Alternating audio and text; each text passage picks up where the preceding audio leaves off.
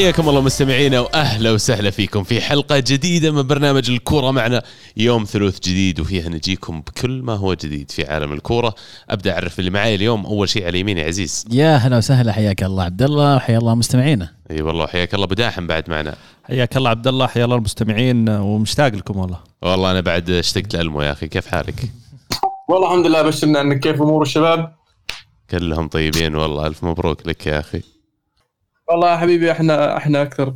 وأحب أبارك لحبيبنا وسلوم وداحم مبروك ال ال ال الآسيوية. الله يبارك فيك حبيبي. مبروك لنا جميعا. مبروك للوطن. أو أول مرة تقابلون المو بعدها. إيه فعشان كذا ما ببارك. لا عادي إحنا. كل أسبوع بنبارك واللي ما سمعنا يعني في الأسابيع الماضية نبارك له برضه بالبطولة الآسيوية.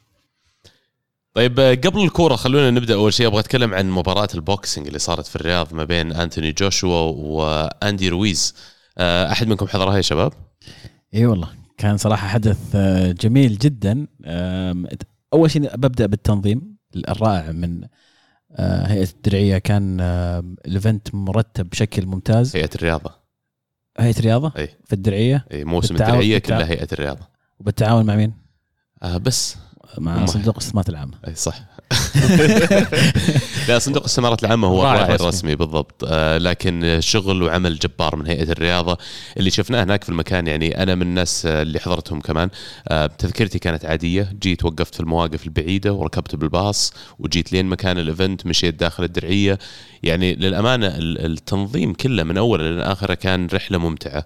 ال- المواقف ولو كانت بعيدة عن المكان لكن تنظيمها خلى الموضوع عادي عندي لأن الناس منظمة موقفه في صفوف الناس اللي موجودين على الموقع عارفين إيش قاعدين يسوون بالضبط. لين دخلنا جوا الفايت لما جاء المطر شوي هو اللي تعبنا لكن أشوى ما طول كثير. وزع علينا بلاستيك تلبس حق المطر. بس آه، فعلا شيء جميل إنك تشوف حدث عالمي بهذا الحجم. وأعتقد إنه أكبر حدث رياضي تستضيف المملكة العربية السعودية. الحدث مشاهد من كل مكان في العالم. ال- ال- الم- ال fight نفسها هو ال- ال- النزال نفسه له قصة. فالعالم متحمسة لل- للمباراة الثانية بينهم. هي تعتبر rematch بين ال- ال- الملاكمين. فكان فخر جدا كبير إن جميع العالم اتجه أنظارة إلى الدرعية والمملكه العربية السعودية. فكان كان وال- شعور جميل صراحة. والقصة اللي يتكلم عنها عزيز إن أندي رويز فاز على أنتوني جوشوا أو اندي أي أندي رويز فاز على أنتوني جوشوا في الم- المباراة الماضية أو في ال fight الماضي وخذ منه الحزام. وطبعا كجزء من الاتفاقية العادة لما يوقعونها الأبطال لما يلعبون على الحزام اللي معاهم إنه يحق له rematch وهذا كانت إعادة اللعبه وال rematch وفاز فيها أنتوني جوشوا. في في ال fight نفسه أنا للأمانة تمنيت أندي رويز يفوز لأنه يعني كان أجرأ كان طوله أقل بكثير من جوشوا فصعب جدا إنه يتنافس معه في نفس الفئة ومع كذا كان عنده آه، القدرة إنه يفوز. فزعلت شوي لأن أنتوني جوشوا كان لعبه معليش شوي بس زي الدجاجة يعني. خواف يعني. أنتوني جوشوا كان دارس دارس آه، رويز عارف. المرة الماضية كان رويز بالنسبة له يعني واحد جاي كذا بس يبغى فرصة إنه يلعب قدام البطل. ويعني لحظة لحظة شهرة تمر كذا. لكن آه، فاجأة في المباراة السابقة وقدر آه، يفوز عليه. فالمره هذه جاي جوشوا وجاهز ودارس آه، رويز بشكل ممتاز وعارف أخطائه وتعلم منها. وفي الأخير فاز حتى يعني ما يحتاج ما يحتاج يسوي knockout فاز بس بالنقاط. دائما رويز يفوز بالنقاط ترى. يعني ال- الأمل الوحيد. sorry جوشوا يفوز بالنقاط. رويز الأمل الوحيد كان له إنه يجيب ال knockout. عموما آه، ألف مبروك لجوشوا وألف مبروك للوطن. هذا التمثيل الرائع يعني و event على مستوى عالمي صار استمتعت كثيرا بحضوره. آه ندخل أقرب للكورة الحين ونوصل لكأس الخليج. ألف مبروك للمنتخب البحريني بفوزه ببطولة أو دورة كأس الخليج المرة الأولى في تاريخه من دوحة قطر آه بعد الفوز في النهائي. على المنتخب السعودي يستاهل والله المنتخب البحريني. فرحنا لهم كثير لأن فعلا مشاهد الاحتفال في المنامة وغيرها اللي شفناها سعدت معهم والله ويستاهلون. ألف مبروك للمنتخب البحريني. هاردك المنتخب السعودي. زي ما قلت عبد الله يعني بصراحه فرحنا كثير للمنتخب البحريني لأن فرحة غايبة عنهم تقريبا طول آه، بطولة كأس الخليج. وهم من ال- ال- المنتخبات العريقة في في هذه البطولة خصيصا خصوصا من من إنهم من ال- الدول اللي أسست فكرة هذه البطولة وكانت أول بطولة تقام في كأس الخليج آه، كانت في البحرين. فمبروك لهم آه، يستاهلون الفرحة وهارد لك لنا وإن شاء الله إن معوضين خير إن شاء الله. ألمو؟ آه فعلا ألف مبروك المنتخب البحريني. المنتخب طبعا الفكرة كأس الخليج بدات من البحرين من أساس. آه وكان لهم دور كبير في تأسيس البطولة هذه ويستحقونها وفرحنا بصراحة كثير للمنتخب البحريني. السؤال اللي بسأله يا شباب إن آخر خمس نهائيات المنتخب السعودي ما فاز ولا واحدة. آخر أولها في نهائي 2007 وآخرها نهائي أمس. فوش وش المشكلة في المنتخب السعودي مع النهائيات؟ صدق والله كان في مشكلة لأن المنتخب السعودي يعني نتطلع له أكثر من كذا. بعد نهائي 2007 المبشر اللي كان في نهائي كأس آسيا ضد العراق اللي ما أنساه كان عندنا منتخب رائع يا أخي. ومن ذيك السنين ترى ما جانا منتخب عليه الكلام وفي أسماء قد المنتخب اللي عندنا الآن. أنا طموحي كبير في المنتخب الموجود ولو كان خسروا النهائي لكن حط في بالك ترى وصلت النهائي. أنت وصلت إلى آخر مباراة في البطولة. الآن العشم إن شاء الله في كأس آسيا القادم وتأهل كأس العالم اللي بعده. ونسوي المرة الجاية في كأس العالم نسوي زحمة يا أخي. روسيا المرة الماضية كنا جاهزين ترى إننا نسوي شيء. لكن شوف الخبر اللي طلع اليوم بإيقاف المنتخبات الروسية عن المشاركة في جميع البطولات الدولية. أنا بالنسبة لي في مباراة الافتتاح في كأس العالم الماضي كان فيها إن معليش لاعب المنتخب الروسي 95 دقيقة ما يوقف sprint. أقنعني يا عمي. فيعني حرام أنا أحس سلبت مننا إن نقدر نسوي شيء في البطولة الماضية.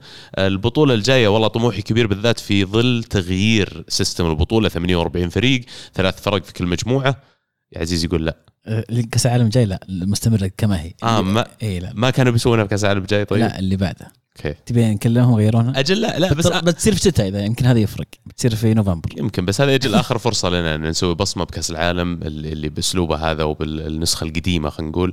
إحنا منتخب عريق في البطولة صحيح. منتخب عريق في آسيا. صحيح. يعني حرام إن يحرمون المنتخب السعودي فرحة الفوز بهالنهائيات. طيب أنا بدي أتكلم بس عن المنتخب السعودي.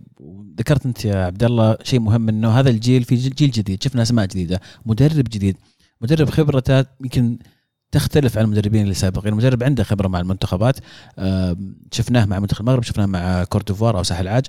آه، شفناه أيضا مع زامبيا أعتقد فاز في حقق البطولة الأفريقية. بالضبط. ف ما يعني ما أدري إذا هل هذا هو الشخص المناسب اللي يقود المنتخب السعودي. بحكم إنه الأداء اللي يتبعه هذا المدرب أول مرة السعودية تلعب فيه. يعني مثلا لو شفت مباراة السعودية قدام قطر في نصف النهائي لما قرر دقيقة 75 إنه ينزل مدافع ثالث ويقفل وهو بنفسه يقول أنا اتبع طريقة مورينيو. السعودية ما عمرها كانت من هذا النوع من المنتخبات. فهل أنت متفائل مع الأسماء اللي قاعد تشوفها جديدة من من حتى قلوب الدفاع مثلا تشكيلة جديدة من المدافعين ما كانت في السعودية قبل؟ المهاجمين كلهم شباب كلهم 20 19 سنة. هل أنت متفائل بال بال خلينا نقول بالرحلة الطويلة لهذا المدرب مع المنتخب السعودي أم إنه مدرب مرحلة وراح آه، يطير زي ما طار غيره؟ آه، أنت قلت عزيز الرحلة الطويلة هل هو بيستمر طويلا مع المنتخب ولا لا؟ إحنا شفنا يمكن قبل مار مارفيك وبعدها بيتزي في الفترة اللي بدأوا فيها يعني يظهرون بصمتهم وبدأ المدرب يحط يعني التشكيلة اللي هو بيعتمد عليها خلينا نقول في السنتين اللي قدام أو الثلاث سنوات اللي قدام آه، نتفاجأ بأن المدرب آه، أقيل أو انشال من تدريب المنتخب. وهذه هذه إشكالية. إلى الآن إحنا ما نعرف ليش مثلا مارفيك انشال ما نعرف ليش بيتزي انشال. ويمكن إحنا تناقشنا في حلقة سابقة عن بيتزي بالذات أنه المدرب هذا نحس أنه يستحق كان ممكن فرصة إضافية إنه يستمر مع المنتخب لأنه بنى وأسس آه، فريق خصوصا بعد خيبة أملنا بعد رحيل مارفك. فبالنسبة لرينارد أنا ما عندي مشكلة مع اختلاف طريقة وأسلوب اللعب بالنسبة للمنتخب على حسب الإمكانيات اللي موجودة عندك. إذا كان ما عندك العنصر اللي بيفرق أو بيخليك تلعب لعب هجومي آه، في حال إنك تفوز أو في حال إنك بتحقق بطولة.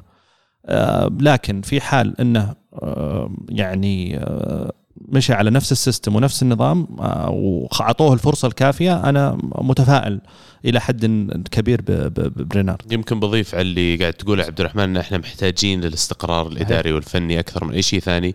وثاني شيء إن اللاعبين اللي موجودين عندنا اليوم اللي تكلمنا عنهم الجيل الجديد أنا أحس عندهم الشهية والأبيتايت إنهم يجيهم مدرب يعطيهم أساليب حديثة أساليب جديدة يعطيهم أسلوب يبغاهم يتبعونه. فما هو بلا جاء لقى فريق جاهز يلعب بتكتيك معين أسلوب معين لا لازم يبنيه. فأنا يا عزيز ما أعترض على موضوع إنك تجرب أسلوب آه، مدربين ثانيين تجرب أسلوب لعب مختلف عن المنتخب السعودي تعود عليه.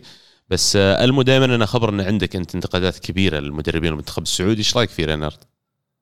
آه والله حتى الآن يعني آه أشياء إيجابية قاعد أشوف من من هذا المدرب آه حبيت منه آه إعطاء فرصة للشباب في انه انه يحاول يختلق يسوي يشوف له فريق جديد. آه، في عناصر آه، شابة في مواهب عندنا في السعودية بس في الأيام السابقة ما كنا نشوفها مع المدربين السابقين. وهذا المدرب عنده قوة الشخصية. يعني يعطي فرصة للاعب مثل البريكان لاعب مثل الحمدان. حتى تركي العمار شفناه في التشكيلة. تمبكتي مدافع ممتاز مدافع الوحده ف وحبيت برضو فيه إنه عطى عطى فرصة لفواز القرني يكون حارس حارس طول البطولة. لأنه آه، على الأداءات اللي قاعد يقدمها مع الاتحاد يستاهل أنه ياخذ فرصه مع المنتخب السعودي. والمدرب يعني آه، في من بداية البطولة حتى نهايتها المنتخب السعودي كان آه، كان كان كان رائع. خل عنك المباراه الأولى مباراة الكويت.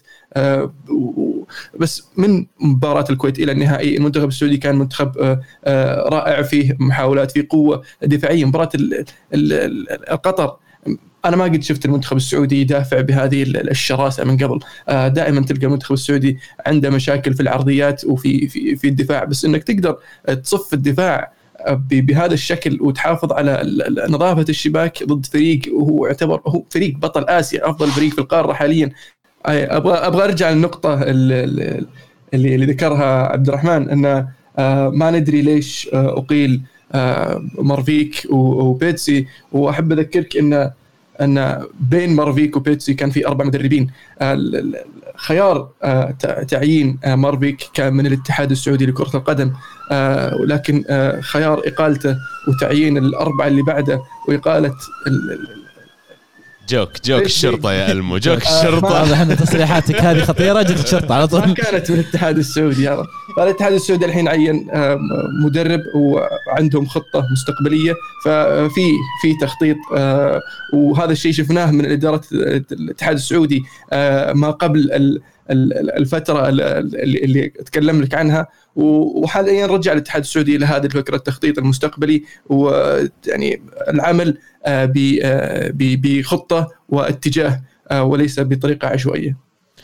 فعلا ألف مبروك للمنتخب البحريني. كنقطة أخيرة وألف مبروك للمنتخب السعودي. هذا المنتخب اللي يخليك تحلم وتتحمس للبطولات الجاية. إن شاء الله أن الأمور بتتغير. أنا بدأ يعجبني الطموح اللي أشوفه في اللاعبين اللي عندنا وفي الجيل الشاب. أنا كلي أمل وكلي ثقة أن عندنا القدرة فعلا أننا نعمل فرق ونعود لمركزنا الحقيقي والطبيعي في القارة وإن شاء الله قريبا. كذا نوصل للدوري الأسباني. في إسبانيا خلوني أبدأ ببرشلونة اللي فازوا 5 2 على مايوركا آه، في مباراة شهدت واحدة من أجمل الأهداف اللي شفتها في الدوري الإسباني في الفترة الماضية. آه، برشلونة الجريزمان تحديدا يعني آه، كان له فترة مو قاعد يقلش معاهم. الآن شفنا خط الهجوم يسجل خمس أهداف ولو كان الدفاع ضعيف. وش طموحات برشلونة المفروض يكون وطموحات جماهيرهم على الأداء اللي شفناه في المباراة الماضية؟ أنا أعتقد إنه برشلونة في الفترة الأخيرة صار فيه تطور في المستوى يعني كبير جدا. وزي ما قلت تطور جريزمان عبد الله. برضو ديونج في خط الوسط. أنا شفت آخر مباراتين كان كان دوره فعال جدا جدا. وللأسف من سوء حظنا إحنا ريال مدريد إنه برشلونة تحسن مستواه ووصل إلى إلى مرحلة يعني عالية من المستوى قبل المباراة قبل يعني المباراة الكلاسيكو بجولتين. فأنا أعتقد إنه برشلونة زي كل سنة تقريبا آه، مرشح آه، لل Champions League وعلى مستوى الدوري آه، أعتقد إنه برضو مباراة الكلاسيكو بتحدد كثير آه، من من من, من مسار الدوري خصوصا إنه مدريد عنده مباراة قوية قبل برشلونة ضد فالنسيا. وحلو إنك ذكرت فرانكي ديونج لأن أنا أشعر اللي فرق كثير مع برشلونة وبدأ يخليهم فعلا they click كفريق إن فرانكي ديونج ياخذ الخانة اللي كان تاركها إنيستا من وراه صحيح. وفي المباراة هذه فعلا شفنا ديونج على أعلى المستويات اللي ممكن يقدمها. ال pass حقه لسواريز يوريك كيف يعني أصلا عارف وحافظ الملعب وبدأ يقدر يجلش مع أسلوبهم لأنه وجود راكيتش وبوسكيتس من وراه يعطي الفريق صلابة ويعطي الوسط صلابة المفروض لكنه ما يعطي الخيال اللي موجود عند فرانكي ديونج طبعا ميسي ما يحتاج نتكلم عنه لأنه 10 من 10 يا أخي. كل ما فاز كل ما سجل كل ما أخذ Ballon d'Or تقول خلاص لكن يرجع يوريك ليش هو ميسي. أنا أسولف أنا امس واحد من الشباب يقول هذا و يعني تكلم عن ميسي. أنا قلت هذا وهو يقول انه رجولي ما عاد تشيلني. فاذا اذا إذا رجوله شالته وش بيسوي؟ تستهبل انت الحين تقرب عمره 33 وقاعد يقول هو أصلا التصريح الأخير إن الاعتزال قاعد يقترب. إي. فإذا هذا الاعتزال يقترب أجل إذا ما إذا ما قرب شلون؟ طبعا الحلقة ما سجلناها قبل ما يتم إعلان رسمي عن بطل Ballon d'Or لكن قلنا أيضا إنه في نفس الوقت إنه ما في مفاجأة. الجميع متوقع والجميع تقريبا كان عارف إنه راح يفوز فيها دون ميسي. من الهاشتاج أحمد يقول هل ترون إن ميسي ممكن يتحول للاعب وسط تدريجيا؟ بسبب العمر كما حدث مع توتي مع روما. أم أن ليو قادر على العطاء في مركز الهجومي إلى ال 37 على الأقل أول مرة أشارك في الهاشتاج رغم متابعتي من سنتين لبودكاستكم الممتع يعطيكم العافية. شكرا الله يعطيك. العافية. فعلا على مشاركتك أنا ما أتوقع يكمل لل 37 أنا أتوقع بيعتزل قبل. وبعدين لما يكون عندك أنت موهبة بحجم ميسي ما أتوقع انه ينطبق عليه اللي ينطبق على اللاعبين الثانيين لما تكبر في العمر ترجع للوسط يتغير مركزك.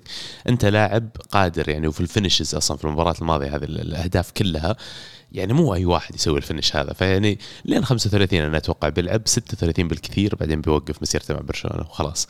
السؤال اللي, اللي غير هذا اللي عندي لكم ما تحسون كان يعني فيكم جانب كان يتمنى لو تشوف ميسي في دوري آخر مع فريق آخر؟ إلا طبعا مرة ودي. إلى الآن من سنتين. أنا بالنسبة لي كمدريدي ودي إنه من من زمان. ألمو وش رأيك؟ أوكي ألمو ما رأيك. شكل الشرطة شالوها. لا آه، موجود؟ آه بس آه، ميسي آه، يعني آه سجل الهاتريك ال 34 أو 35 الحين عدد الهاتريكات اللي سجلها آه، تخطى كريستيانو رونالدو. وبتعقيب على تعليقك يا عبد الرحمن إن اذا إذا يعني رجولة قدرت تشوله تشيله فكيف راح يكون؟ أبغى أذكرك يعني في موسم 2000 آه، 2009 2011 2012 السنة هذيك اللي سجل فيها 91 هدف من 62 مباراة. فيعني آه، بس يبي لك ترجع للتاريخ آه، شوي ورا. وتقلب بعض الفيديوهات عشان تستوعب ميسي كيف كان خرافي وليش ما كيف ما زال خرافي. وراح نفقده كمتابعين كرة قدم لما يعتزل. أكيد والله فرشور كذا نوصل للقطب الثاني في إسبانيا. ريال مدريد يفوز 2-0 على إسبانيول. أه، بعد البداية الصعبه جدا للدوري الإسباني هذا الموسم ورجعت زيدان لتدريب ريال مدريد. هل تشوف يا عبد الرحمن إن ال- الشغلتين أول شيء هل زيدان هو الرجل المناسب لقيادة الفريق في المرحلة الجاية؟ خصوصا إن الفترة الماضية كانوا كثير شابين على زيدان وطلع كثير موضوع إقالة زيدان أصلا.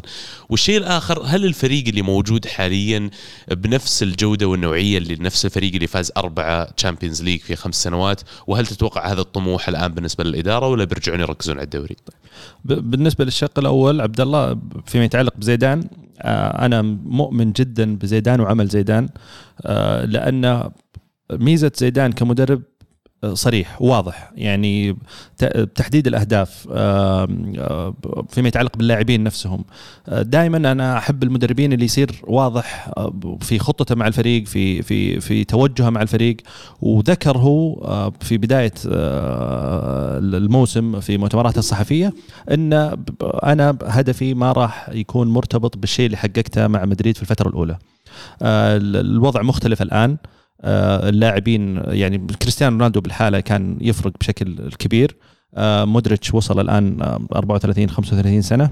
آه، ف خطته كانت إنه بينافس ولكن الهدف الرئيسي والأساسي إنه بيحاول يبني فريق قادر على المنافسة على أساس يرجع يحقق أو يحاول يحقق الإنجازات اللي قد حققها قبل.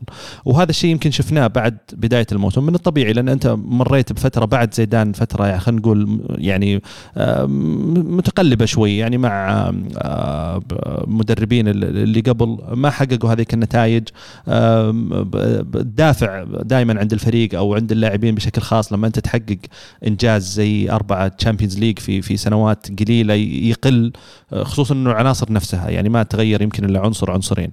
ف في المرحلة هذه كان زيدان هو هو هو الأنسب. بس وحالي شوف شوف من, من النتيجة هذه أنا ما أخذ يعني استنتاجات كثير لأن في الأخير متذيل ترتيب الدوري. الفريق ما قد فاز صحيح. على مدريد في البرنابيو الظاهر من 96 صحيح. فيعني أنا أتكلم بشكل عام توجه أي. مدريد يعني مو بشرط حمل المباراة هذه. أي. أي ب- بشكل عام أنا أحس إنه زيدان ماشي بال- بالطريق الصحيح. المستويات اللي اللي قدمها هازارد الفترة الأخيرة فالفيردي اللي أنا يعني حاب أشيد فيه هذا اللاعب ال- ال- الموهبة اللي أنا كنت أعاتب زيدان في بداية الموسم على إعارة سيبايوس. وهازارد امالك كبيره فيه تعتقد أنه آه. ممكن يعني يقوم بالدور اللي كان يقوم فيه ال Galácticos من قبل رونالدو ومن قبله. هازارد يعتبر سوبر ستار أو يعتبر Galáctico ولكن ما راح يسجل لك 50 هدف في الموسم. صعبة. ولكن الفريق كفريق في حال إنك أنت بنيت فريق يعتمد على على على الجميع وهذه المرحلة كنا دائما نتكلم عنها إنه وش بعد كريستيانو؟ فالان أعتقد انه مرحلة البناء أو مرحلة المدى البعيد أحس إنها فيها فيها بوادر إيجابية. آه، وزي ما ذكرت على مستوى العناصر حتى يعني في في كذا عنصر قاعد ياخذ فرصته وقاعد يثبتها مثل مثل فالفيردي وحتى ميليتاو في المباريات اللي يلعب فيها كقلب دفاع كان يقدم مستويات رائعة. مع إني أنا زي ما قلت في البداية كنت زعلت على زيدان شوي لما أعار سيبايوس لأني أنا مؤمن إنه سيبايوس موهبة وكان كان يستحق الفرصة. ولكن بعد مستويات فالفيردي الخرافية اللي قدمها الفترة الأخيرة أيقنت إنه إحنا إن شاء الله ماشيين في الطريق الصحيح. الحين هازارد كاحله مكسور فبيغيب فترة طويلة الحين طيب يعني أنا بتكلم من وجهة نظري وما أدري يمكن عزيز إذا تقدر تتكلم. مارسيلو وهازارد؟ مارسيلو وهازارد ما راح يلعبون في الكلاسيكو بشكل أكيد. أيوة. من بعد؟ آه، كاسيميرو كانوا خايفين إنه ياخذ كرت على أساس قبل الفالنسيا لأنه عنده أربع كروت صفراء. بس لما تشوف فريق مدريد الحالي عزيز يعني أتكلم عن هجوم فينيسيوس رودريغيز فينيسيوس رودريغيز ورودريجو م. فيعني فينيسيوس رودريجو ما أحس لاعبين لا قادرين انهم يفوزون بالدوري الإسباني ولا قادرين يفوزون بال Champions League لأني أنا ما اقارن أشوف برشلونة هجومهم جريزمان وديمبيلي وسواريز وميسي وتجي تقول لي بنزيما ورودريجو وفينيسيوس مع كامل احترامي لموهبتهم بس صغار لسه يبغى لهم وقت طويل لما يوصلون. فليش التفاؤل هذا موجود عندك مع أن الفريق لما تشوفه على الورق مو هو يعني بقوة المنافسين اللي حوله؟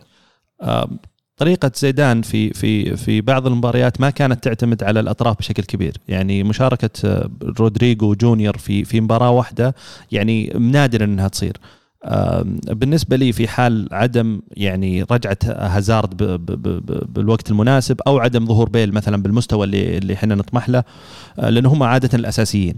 آه، الطريقة اللي لعب فيها قدام باريس سان جيرمان كانت هي الطريقة الأمثل في وضع ريال مدريد الحالي.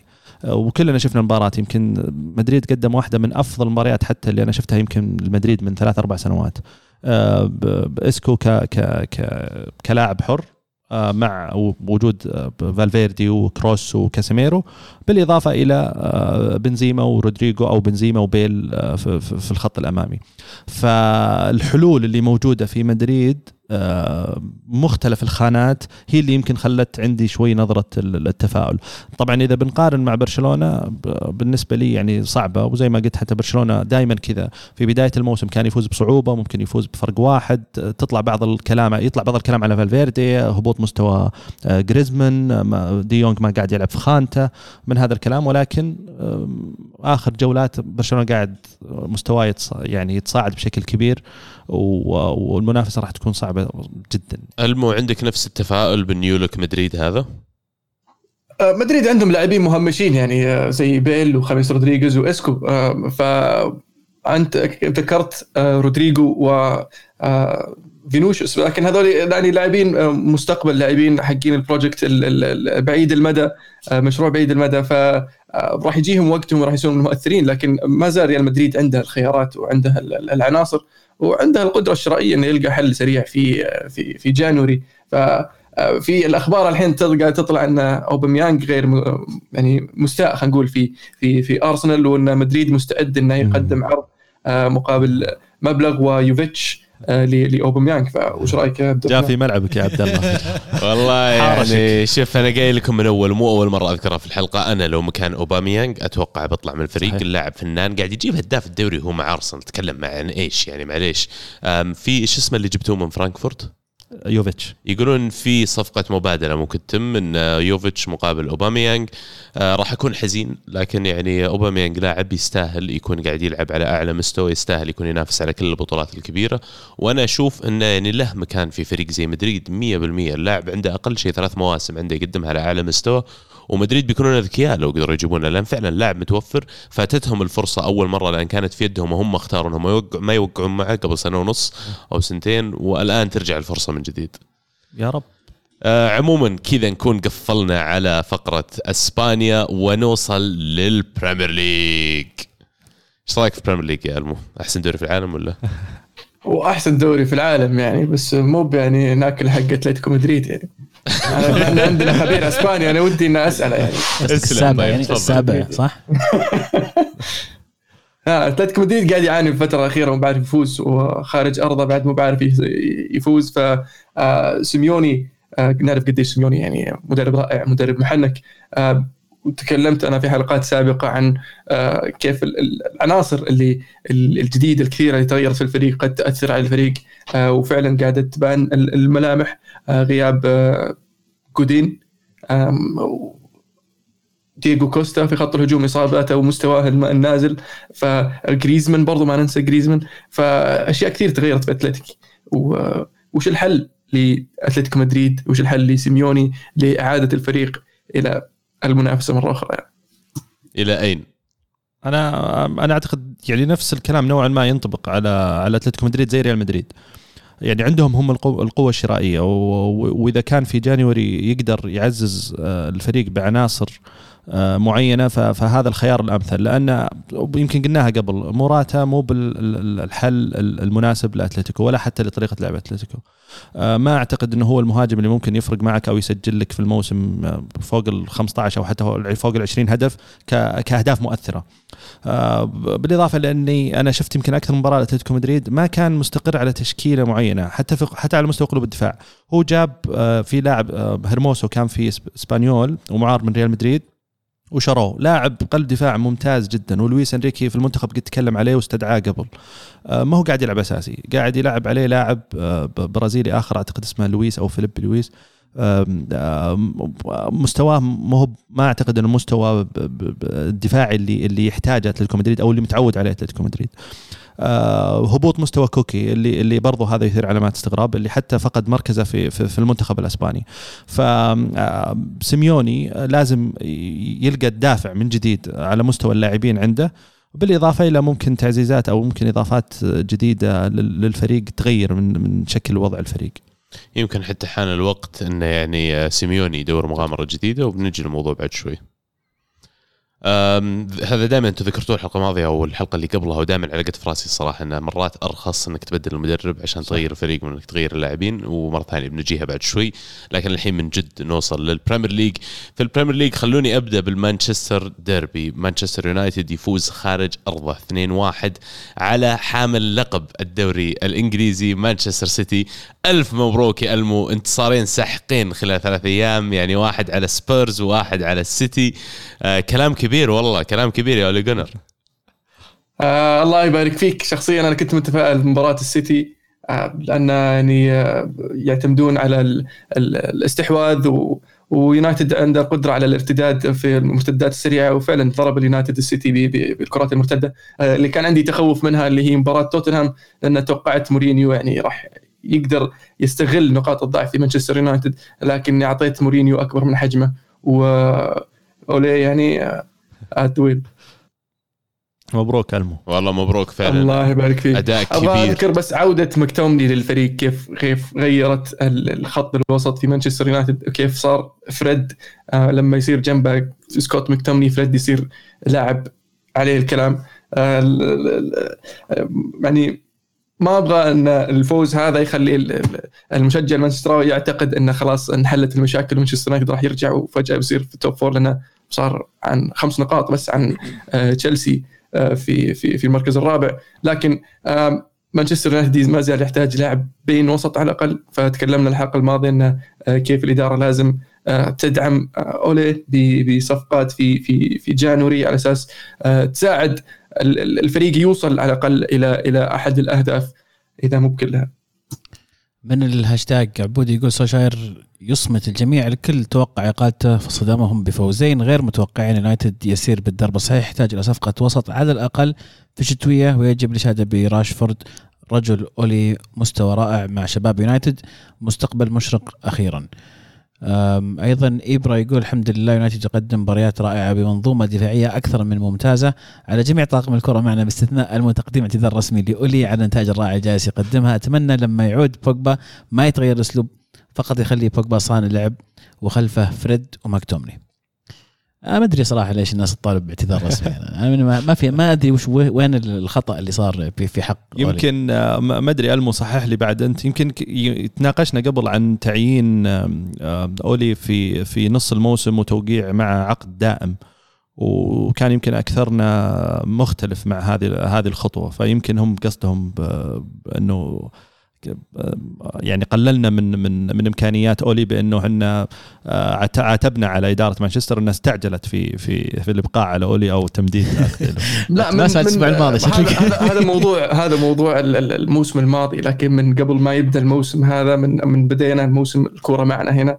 وفيه يعني آه، تهجم من من حدد نبي أسماء. إيه. وعبد العزيز المعيقل. نعم أنا ما عندي مشكلة. في في أولي وتقريله وكل أسبوع هل حان الوقت الاقاله؟ هل هو المدرب الصحيح؟ أو يخسر اليونايتد يتعثر اليونايتد؟ آه حان الوقت الاقاله وكل شوي بيقال أول مدرب راح يقال طبعا أولي جونر سولشر ثم يروح تقول أشياء ما قلناها. مدرب واتفورد. آه خلاص المدرب اللي بعده أولي جونر سولشر ثم يروح يطور يوناي إمري. طيب اذا إذا تسمح لي. السؤال السؤال الاستهتاري كان الحلقة الماضية مع مع ضحكة من آه، عزيز ومحمد الشامسي. يعني هذا يعني أكثر أكثر شيء يعني كان آه، فيه تقليل لأولي جونر. إذا تسمح لي عبد الله يمكن طب أنت آه، باخذ من كلامك سؤال. هل فعلا أولي هو المدرب اللي تحس إنه ممكن يكمل سنتين ثلاث سنوات قدام؟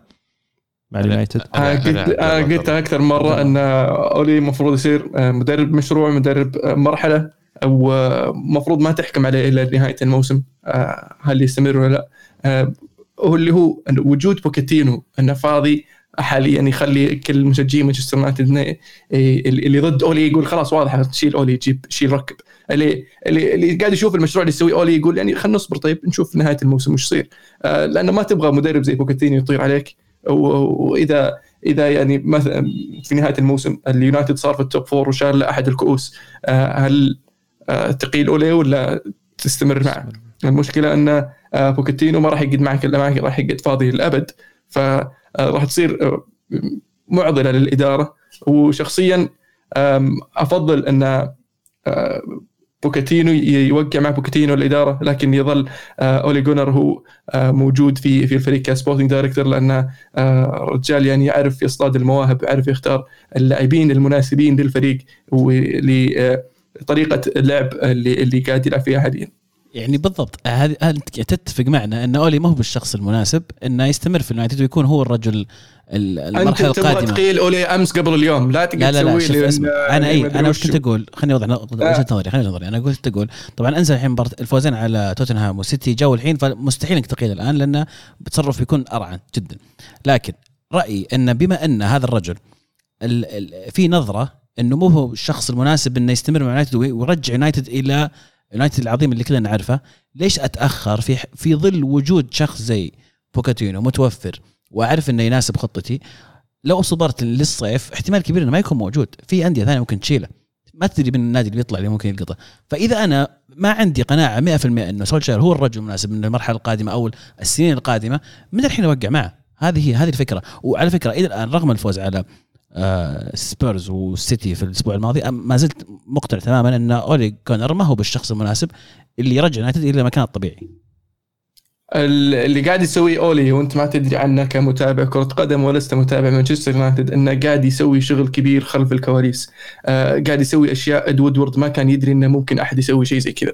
آه غير إن الأجواء بين اللاعبين آه في في في التدريبات اللاعبين الشباب اللي قاعدين نشوفهم يدخلون بالتدريج في الفريق الأول.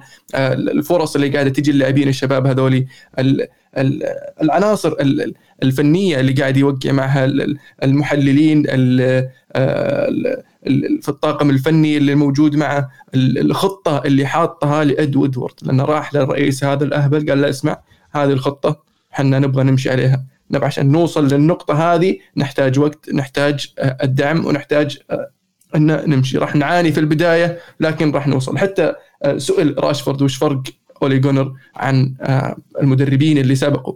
قال إن أولي جونر عنده خطة. مو جاي إني اليوم أبغى أفوز ب أبغى أوصل ال top four بعدين آه، لما وصلت ال top four نشوف إيش يصير. لا عنده الرجال خطة. انه عشان اليونايتد يوصل يحتاج يكون فريق. عشان تكون فريق يعني مانشستر يونايتد عودنا إنه يعتمد على الأكاديمية. إنك تكون يعني عناصر آه، من الأكاديمية ويعتمد على اللاعبين البريطانيين اللي يقدرون ويعرفون قيمة مانشستر يونايتد. مو بتجيب لي آه، آه، لاعبين average زي اللي كان يجيبهم فان خال أو لاعبين بمبالغ طائلة وزي اللي كان يجيبهم مورينيو. فالموضوع يحتاج وقت. وإنك تحكم على أولي من الحين وتقول إنه ليس الشخص المناسب مفروض نقيله الحين أو تقول إنه راح نقيله بنهاية الموسم فأنت تتخذ قرار مستعجل زي ما تعينت أنت الحين في بقرار مستعجل. المفروض إنك ما تأخذ قرار مستعجل وتحكم عليه إنك راح تقيله في الصيف. أنا أقول توصل الصيف بعدين تحكم وقتها. الجهه الثانية يا جماعة السيتي اللي اللي حلو. المباراه حلو مرة إنك سألت عن السيتي لأن السيتي أنا عندي وجهة نظر على جارديولا والكلام اللي قاعد يطلع كله إن جارديولا أنت أسلوبك يسعى للكمال. فخلينا نبسطها أول شيء بطريقة أخرى. كرة القدم من وجهة نظري فلسفتين. فلسفة الكمال وفلسفة الفعالية أو الفاعلية اللي هي perfection versus effectiveness. فمدرسة الكمال هي المدرسة اللي تقول لك أنا أستحوذ على الكورة أستخدم كل مساحات الملعب التيكي تاكا اللي يلعبون فيها اللي أنا أستحوذ على الكورة آه، معظم أوقات المباراة. ما دام الكورة معي ما يقدر يسجلون علي جول. ما دام الكورة معي أنا أقدر أستخدم كل المساحة اللي موجودة على الملعب عشان أنا أخلق الفرص لنفسي ولفريقي. ضدها أو في المقابل ال approach الثاني اللي هو الفاعلية اللي يمكن تكلمنا عنه قبل أقرب ما له الناس اللي يلعبون بأسلوب الهجمة المرتدة اللي يلعبون على ال gegenpress ولا الضغط العالي. المدرستين هذه مختلفتين تماما. جارديولا دائما ما كان يسعى لمدرسة الكمال. فأنا من وجهة نظري إن مدرسة الكمال هذه ما تقدر إنك فعلا تحقق فيها بطولات كبيرة وتكون على قمة الهرم في خلينا نقول أوروبا أو كرويا في العالم إلا إذا كان عندك فريق مثل برشلونة. وليش أقول برشلونة؟ لأنك لما جيت يا جارديولا لقيت فريق لاعبين أعمارهم من كان ست سنين وسبع سنين وثمانية سنين ياكلون وينامون ويشربون أسلوب لعب كرة القدم هذا. طلع عندك باتشكة ودفعة كبيرة من اللاعبين الموهوبين جدا اللي دائما كنا نشوفهم في ال top five وال top 3 البالون دور وفوقهم كمان فوق هذا كله عندك طلع لك لاعب اسمه ميسي. فأنت لما يكون عندك المعطيات هذه تقدر تسعى للكمال وتقدر تحقق اللي حققته مع برشلونة. لكن من بعد خروجه من برشلونة والفرق اللي مر عليها حتى لو عندك فلوس زي مانشستر سيتي ولا بايرن ميونخ ما تقدر الفلوس ما تشتري لك لاعب متدرب ومتأسس في مدرستك وطريقة لعبك وتفكيرك. هذا الشيء الفلوس ما تشتريه فأنا بوجهة نظري هذه معاناة جارديولا الآن مع الفريق. للأسف مع إن أنا ما ودي أقول هالشيء لكن أنا أتوقع إن نهاية جارديولا مع السيتي بدأت تلوح في الأفق. لما أقول تلوح في الأفق إن العام الماضي لما تسألني جارديولا قد قديش بيقعد في السيتي بقول لك قد ما يبغى. يمكن هو يصير another فيرجسون ولا another ارسن فينجر اللي ممكن يطول مع الفريق عنده فلوس وعنده مدرسة وعنده يعني توجه. لكن اليوم لما تسألني لا أنا أشوف جارديولا ممكن بنهاية الموسم القادم قد تكون آخر موسم له. لا لا مو الموسم هذا يا عزيز. لا لا يعني من الصيف عبد الله كان باين فيه مؤشرات. زي ما يقول ما في دخان من غير نار. كان واضح إن جوارديولا قرب كثير من نهايته مع السيتي. الإشاعات اللي طلعت وارتباطه باليوفي وغيره من الأندية ما جت من فراغ. أكيد كان في مشاكل. وأيضا تعودنا من جوارديولا إنه ما يطول في, في في أي نادي يكون فيه. يعني حتى مع مع برشلونة اللي برز فيه ما طول. فأعتقد إنه فعلا الصيف هذا القادم راح يكون نهاية جوارديولا مع السيتي. بالذات في حال عدم تحقيقهم للدوري اللي أصبح بشكل كبير بعيد عنهم.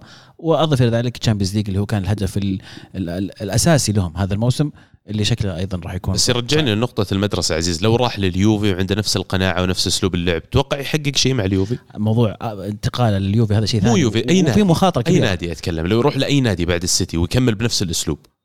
احتمال كبير إنه يرجع نفس الموضوع يفوز بالدوري ويعاني في Champions League لأنه فكرة إن صرف المبالغ الكبيرة هذه في الأخير تجيب لك فريق قوي يقدر يجيب الدوري ويجيب لك مو بس فريق فريقين.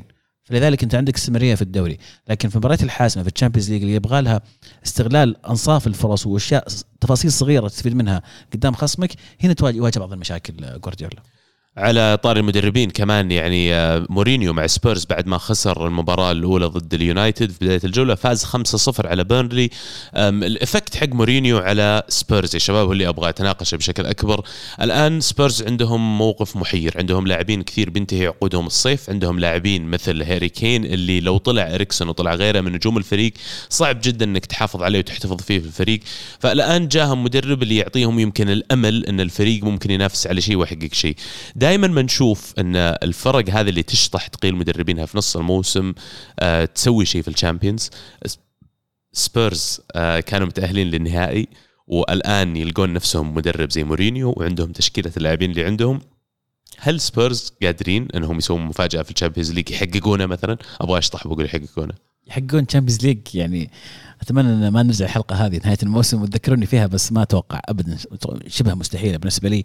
مو بتقليلا لا من سبيرز ولا من من مورينيو يعني فريق وصل النهائي طبيعي إن السنة هذه يكون عنده فرصة إنه ينافس على اللقب. ولكن إمكانيات سبيرز أعتقد إنها غير كافية إنه يكون هو البطل ال Champions League بالذات في بطولة زي ما قلنا قبل شوي. بطولة فيها تفاصيل صغيرة تفرق معك بشكل كبير. السنة الماضية أتوقع إنهم they overachieved حققوا شيء أكبر من اللي كانوا متوقعين يسوونه بوصولهم للنهائي. السنة هذه اللي مطلوب من مورينيو أصلا ما هو لا Champions League ولا تفوز بالدوري ولا يعني لو في بطولة كاس راح تكون ممتازة perfect لمورينيو اللي حققه مع مع توتنهام يرجعهم أو يدخلهم في أجواء تحقيق الألقاب. راح يساعده كثير في السنة الجاية. فوز بال Champions League ما تدري سواها دي ماتيو مع مع تشيلسي لكن دبلوماسي اي بس أنا أنا بالنسبة لي استبعد سواها دي ماتيو سواها زيدان سواها كذا مدرب جاء في نص الموسم ومورينيو أنا بالنسبة لي واحد من هذول ال category. مهند أو المهند سؤال أوجه لك إياه. على موضوع ديلي علي تحديدا يعني خلال الفترة الماضية خلال السنة الماضية تقريبا غاب ديلي علي بشكل كامل. لاعب كان إلى حد ما في سوق الانتقالات كانوا الناس يقولون يسوى حول 100 مليون. بعدين يغيب بالطريقة اللي غابها ويرجع مورينيو الآن. ديلي علي يرجع للفريق يرجع للتسجيل يرجع لكونه واحد من العناصر الاساسيه في الفريق. هل تعطي credit لمورينيو على إعادة إحياء بعض ال careers للاعبين اللي موجودين في سبيرز؟ أكيد أكيد. مورينيو طبعا يقدر اللاعب الوسط الهداف. وشفنا كيف كان لامبارد مهم في في فترته في في تشيلسي. وكان كان عنده يعني شنايدر في في في إنتر ميلان. و ف مهم بالنسبة له أنه علي يرجع لأفضل مستوياته فأول شيء قاله لما يوصل لتمارين توتنهام في أول يوم تدريب له قال رحت ديلي علي أول شيء قلت له قلت له أنت ديلي علي ولا أخوه؟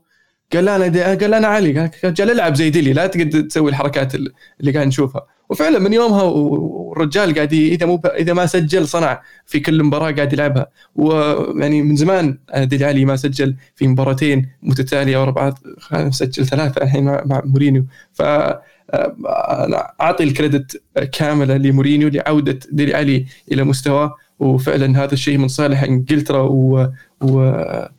شو اسمه ساوث جيت بحكم اليورو في الصيف ويحتاجون ديلي علي في أفضل مستوياته. ليفربول يستمرون في الصدارة. فوز خارج الميدان 3-0 على بورنموث. آه نتيجة كبيرة كمان يعني ما حتى استح... ما حتى تحتاج يستخدم ماني. كان موجود خارج الدكة أو موجود على الدكة وما استخدمه. يعني ليفربول قاعدين يثبتون أنا كلامي غلط وكل مرة بقولها.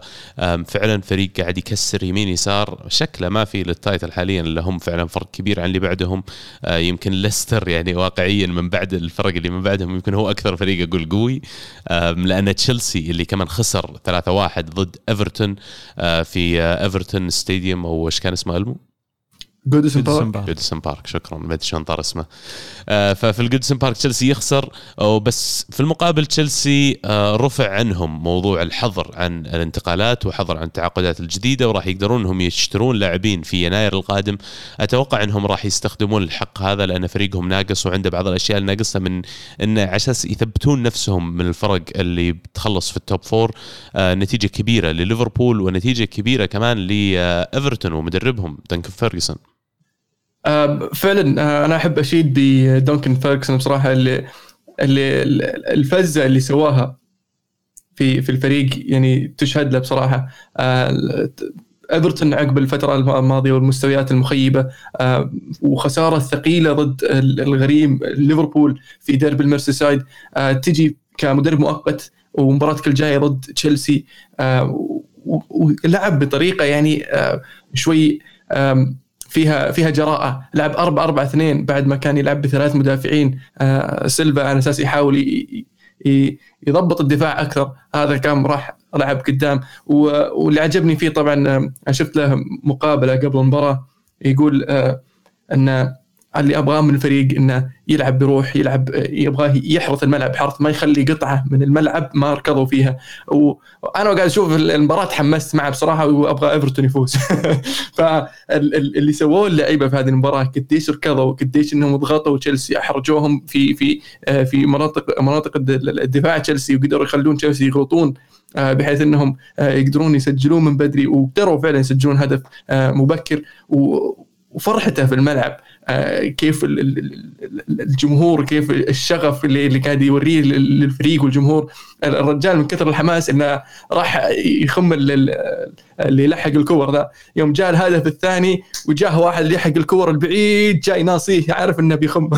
راح نط على دنكن فيرجسون وراح يخمه بعد. فيعني آه، أجواء كانت رائعة بصراحة في الجوديسون بارك ويعني آه، مباراة كانت ممتعة. وحظ أوفر بصراحة لتشيلسي ولامبارد وبشكل أخير في ال Premier League أبغى أتكلم عن أرسنال أنا لي كم فترة من معاكم يعني والمباراة الجولة هذه لسه ما لعبت راح تلعب اليوم في الليل إحنا يوم الاثنين الحين قاعدين نسجل حلقة. فيعني آه، بغض النظر عن وش يصير في هالمباراة أنا أبغى أتكلم يعني بشكل أساسي عن إيش اللي وصل أرسنال للمرحلة اللي هم فيها اليوم. يعني أنا ما أعتقد انه شيء محض صدفة إنك تكون في بداية الألفينات يمكن الفريق الأقوى أو أحد أقوى فريقين في ال Premier League والفريق اللي شكلك أنت مستقبل ال Premier League أصلا راح يكون لك وبعدين تتحول إلى كونك اليوم يعني أيام فترة إيمري أنا ما قد قلتها يمكن على البرنامج بس كنت أزهق أشوف مباراة آرسنال ترى. كنت أشغل المباراة أزهق أروح أدور لي شيء ثاني أسويه لأن فعلا الفريق اعذروني على الكلمة ما قد قلتها بس زي الخرا يا أخي. الاشياء كثيرة أدت إلى وصول آرسنال اللي هم فيه. أنا راح أذكر أهم هذه الأسباب. أول شيء الملكية النادي ستان كرونكي. ستان كرونكي واحد أمريكي اهتمامه بشكل أكبر في الان من اهتمامه بكرة القدم. واحد ما قد شفناه بأي شكل من الأشكال. يتدخل في الفريق أو في أسلوب الفريق أو حتى موجود يعني حول الفريق. دائما تشوفه موجود في أمريكا وغيره. الآن عنده مشروع كبير راح يخلص منه اللي هو الالي رامز هو يملكهم وراح يكون الملعب اللي بيفتتحونه قريب هو أغلى ملعب رياضي في العالم. فواضح الرجال وين الاهتمام حقه منصرف. ما قد حط ولا ريال من جيبه أنا ما أتكلم كصرف للنادي ما نبي منه شيء.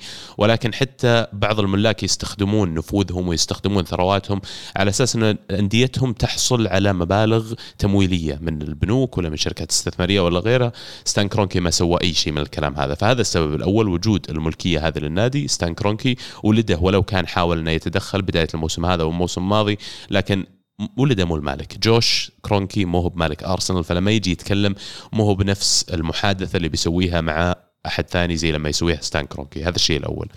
الجانب الآخر فينجر. فينجر أنا من أكبر المناصرين له لكن واقعيا من بعد ال FA Cup حق عام 2014 المفروض هو فعليا جاء نهاية وجوده مع الفريق. ما أتكلم كوجود بشكل كامل لكن كمدرب الفريق المفروض في هذيك اللحظة أرسنال كإدارة. ولو كانت الإدارة قوية فعلا كان سوتها. حولت فينجر إلى منصب director of football ولا حتى CEO للنادي كله وجبت واحد يتولى الجوانب التدريبية في النادي. هذا الجانب الآخر. الجانب الثالث موضوع ال wage budget أو موضوع الميزانية حقت الرواتب اللي موجودة في النادي مع التعاقدات اللي ما لها قيمة. من بعد 2013 بعد نفس الشيء النادي ترى صرف مبالغ كبيرة. يعني لما ترجع تشوف تحصي المبالغ اللي صرفها أرسنال ترى صرفها فلوس. مو هو بفريق قاعد يعض على القرش وما يصرف شيء. يعني تتكلم عن جاب اوزل جاب الكسيس سانشيز جاب من بعده تشاكا جاب من بعده مستافي. يعني مستافي وتشاكا أصلا ما بينهم قيمتهم 100 مليون. ف سوء الإدارة الكارثي اللي يصير إنك تحط 100 مليون في لاعبين زي تشاكا ومستافي اليوم أثرهم على الفريق واضح للجميع. هذا يعني يؤدي إلى المرحلة اللي توصلها فيه. التخبط في موضوع إدارة تجديد الرواتب. لما توصل عندك لاعبين زي الكسيس سانشيز واوزل ورمزي والآن يتكرر الموضوع مع أوباميانج مع بيرين مع لاكازيت في مصيبة قاعدة تصير داخل النادي انه قاعدين يعطون لاعبين كثير رواتب هم ما يستاهلونها. ولما يجي لاعب مثل رمزي يوصل لقمة عطائه الكرة. كروي ويجي باقي له سنة على نهاية عقده وتقدم له عقد على الطاولة وبعدين تسحبه بالطريقة اللي انت سحبتها. رمزي ترى ما فرقت معه. رمزي راح وقع مع اليوفي خذ له مقدم عقد ابن كلب وخذ له راتب خرافي وبيحصل له نادي يشيله نادي أقوى منك ونادي قاعد ينافس على بطولات أكبر منك. لكن انت اللي فرطت في لاعب زي كذا كان ممكن أول شيء إنك تبيعه تحصل على مقابل نادي مادي. ولا الشيء الآخر إنك أنت اليوم الفريق محتاج جدا للاعب من نوعية رمزي مو موجود عندك لأنك أنت طال عمرك معطي 400 ألف جنيه في الأسبوع لاوزل ومتهاوش مع المدرب يلعبه ما يلعبه فيعني هذه مصيبة ثانية. الشيء الآخر التأخير في اتخاذ القرار وتحديدا أبغى أجيبها في موضوع أمري. واضح للجميع كان إن إنمري انتهى الطريق له مع أرسنال. جاء فترة التوقف الدولية. لو فعلا أنت مالك النادي متدخل في القرار وقريب من اتخاذ القرار كان مثل تشيلسي ومثل غيره من الأندية يا عمي بقارنه بسبيرز. سبيرز اقالوا بوكيتينو ما أخذ 24 ساعة الا أعلن تعني تعيين مورينيو. عارف إيش قاعد يسوي عارف منتبه للفريق وقريب منه. أنت جت فترة توقف خليت إيمري جاء بعد فترة توقف مباراة مباراتين وأنت عارف إنك إيش بتسوي أصلا في الأخير وأقلته. والآن ليونبرغ اللي كان ممكن أعطيه فترة توقف لمدة أسبوعين يشتغل مع الفريق اللي أغلبهم ما كانوا رايحين أصلا مباريات دولية عشان يقدر الفريق يظهر بمستوى مخالف. لا أنت الحين خرابيط شلت المدرب وحاط ليونبرغ وما تدري بتقعد ليونبرغ ولا لا. ما تدري أصلا مين تبغى تجيب من بعده. و يعني اللي آخر الجانب من هذا الموضوع قزيدس قزيدس اللي الله لا يعطيه العافية على اللي سواه في النادي. آه سوء إدارة على مدى سنوات ويعني آه الآن أي سي ميلان الله يعينهم والله راح لهم. يعني كان أعلى CEO مدير تنفيذي يستلم راتب في ال Premier League وأنا ما أشوف أي نتائج لها أي قيمة. فأرجع أقول اعذروني إني طولت عليكم على ال rant هذا لكن يعني فعلا نقاط كانت لازم تنحط على الحروف حقت أرسنال. حاليا أنا كمشجع أرسنال أقول إن شاء الله إن المستقبل أفضل من كذا لكن المستقبل لسه مو مشرق لأن نوعية اللاعبين اللي موجودين والله لو تجيب أفضل مدرب في العالم ديفيد لويز وسقراطس ومستافي ما يقدرون ذولي عندهم clean sheet ما في شيء اسمه clean sheet مع ذا الفريق. وأوباميانج انت الحين بتخسره فبتخسر ماكينة الأهداف اللي كانت أصلا مزبنة أمورك. فيعني أنا أتوقع إنه يمكن هذه قد تكون أول مرة في تاريخ أرسنال ال 25 سنة الماضية اللي قد ينتهي حتى بدون كرة أوروبية ترى. يعني أقولها بحزن بس الآن يمكن حتى ال top 7 ليس خيار واقعي جدا وسلامتكم والله يعطيك العافية والله. عسى كفيت ما ووفيت حزنتكم والله. بس يعني كفيت ووفيت والله شيء يحزن يا أخي طيب سؤال آه، أخير يا شباب- جماعة بغير المود شوي Go. ليستر يسويها السنة هذه ولا؟ ليستر المعجزة يبدو لي إنه يعني قاعدين يأدون أداء رائع الموسم هذا الآن في المركز الثاني يفرقون عن السيتي كم؟ أربع نقاط الظاهر ما كنت غلطان أو ست, فرق فرق طيب عندهم ست فاردي نقاط يعني. ست نقاط فاردي قاعد يسجل فاردي فاردي من أكثر. المهاجمين اللي سجل في أوروبا الظاهر ثاني أكثر واحد سجل في 2019 أو من بعد ما جاء برندن روجرز أصلا ما في ولا لاعب في الدوريات الكبرى سجل أكثر منه إلا الظاهر ليونيل ميسي يسوي وش ممكن يسوي ليستر الموسم هذا؟ يعني في أحد يحس إنه ممكن يسرق الصدارة؟ يعني أنت تتكلم كأن الثاني مو هو بشيء خرافي يعني لا لا لا هو خرافي خرافي بس ليستر جاب الدوري من قبل يعني قبل قبل كم؟ ثلاث سنوات؟ معليش ما كان في فريق ليفربول الحالي كلوب صحيح. و... صعب. أنا أنا أتوقع إنه صعب في وجود آه، فريق ليفربول الحالي واستمراريته يعني آه، على مستوى الفوز على مستوى العناصر على مستوى آه، الروح اللي اللي في الفريق سواء أساسيين أو احتياطيين زي زي زي زي ما ذكرنا قبل شوي إنه ماني حتى ما لعب ولا فرق مع مع الفريق اللي يعجبني في ليستر دائما عندهم ال- الاستقرار دائما يعني يعطون الثقة للمدرب زي ما أعطوها قبل. نسيت شو اسمه طار اسمه. المدرب الإيطالي اللي حق معهم الدوري رانيري. آه، رانييري زي ما أعطوه الثقة الآن الخبر اللي قبل يومين أو الأسبوع الماضي صار إنه جددوا مع براندن آه، روجرز. وهذا الشيء آه، يعني يعطي دائما حتى على مستوى اللاعبين إذا كانوا مرتاحين مع المدرب يعطيهم ثقة كاملة. وشيء ثاني برضو خروج لاعب من أهم اللاعبين في في ليستر آه، ماجواير. آه، ما ما حسينا في هذاك الفرق أو هذاك التأثير ال- ال- ال- الكبير على على مستوى الفريق، الفريق ممكن وأعتقد إنه بيكمل آه، من التوب 3 آه، لكن آه، المنافسة على الدوري أتوقع إنها صعبة. كذا نكون وصلنا إلى فقرة الدوري الإيطالي ونكون ختمنا ال Premier League في إيطاليا راح أطب سباحي عندك يا عزيز. hard luck. لاتزيو يفوزون 3-1 على اليوفي بطاقة حمراء لكوادرادو. ومع ان رونالدو يعود للتسجيل إلا أن اليوفي ما لقى طريقه للفوز أنا شبيت عليك آخر مرة حكينا لما واحد من العيال سألك تتوقع كم كم مباراة لاتزيو واليوفي؟ قلت والله شوف يعني ما في أمل يوفي يفوز. اذا أفضل الحالات راح يتعادل اليوفي ولكن الأكثر شيء مرجح إن لاتزيو راح يفوز. شبيت عليك كثير كنت أقول إنك وش الانهزامية مسوي نفسك خواف وتقول لنا زي كذا ويجي المباراة ويفوز اليوفي 3-0 بس ما شاء الله عليك شفتها يعني. أتوقع مستوى اليوفي من كان ثلاث أربع مباريات واضح مستوى اليوفي. ما هو مطمئن. رغم الانتصارات رغم إن اليوفي بداية الموسم ما خسر ولا مباراة لا في ال Champions League ولا في الدوري لكن واضح المستوى غير غير مقنع. ساري إلى الآن ما شفنا يوفي ساري. مو إحنا ما إحنا عارفين طريقة اللعب يلعب فيها ما عارفين التشكيلة اللي يفضلها ساري ولا الأسماء اللي اللي يفضلها ساري. كان محتاج يقابل اليوفي فريق منظم آه، ما يخشى اليوفي ويلعب كرة جميلة وجاء الفريق اللي هو لاتسيو.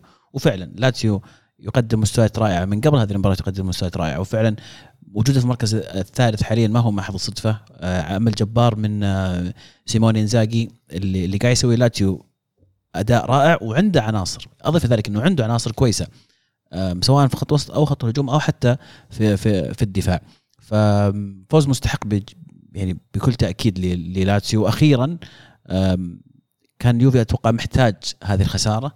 لأن يعيد النظر في في الأداء لأنه الفوز لما يجي الفوز ومستواك سيء يغطي أو حتى ال- التصحيح ما يكون بشكل شديد لأنه أنت قاعد تفوز أنت ما خسرت بدايه الموسم مش قاعد تقول؟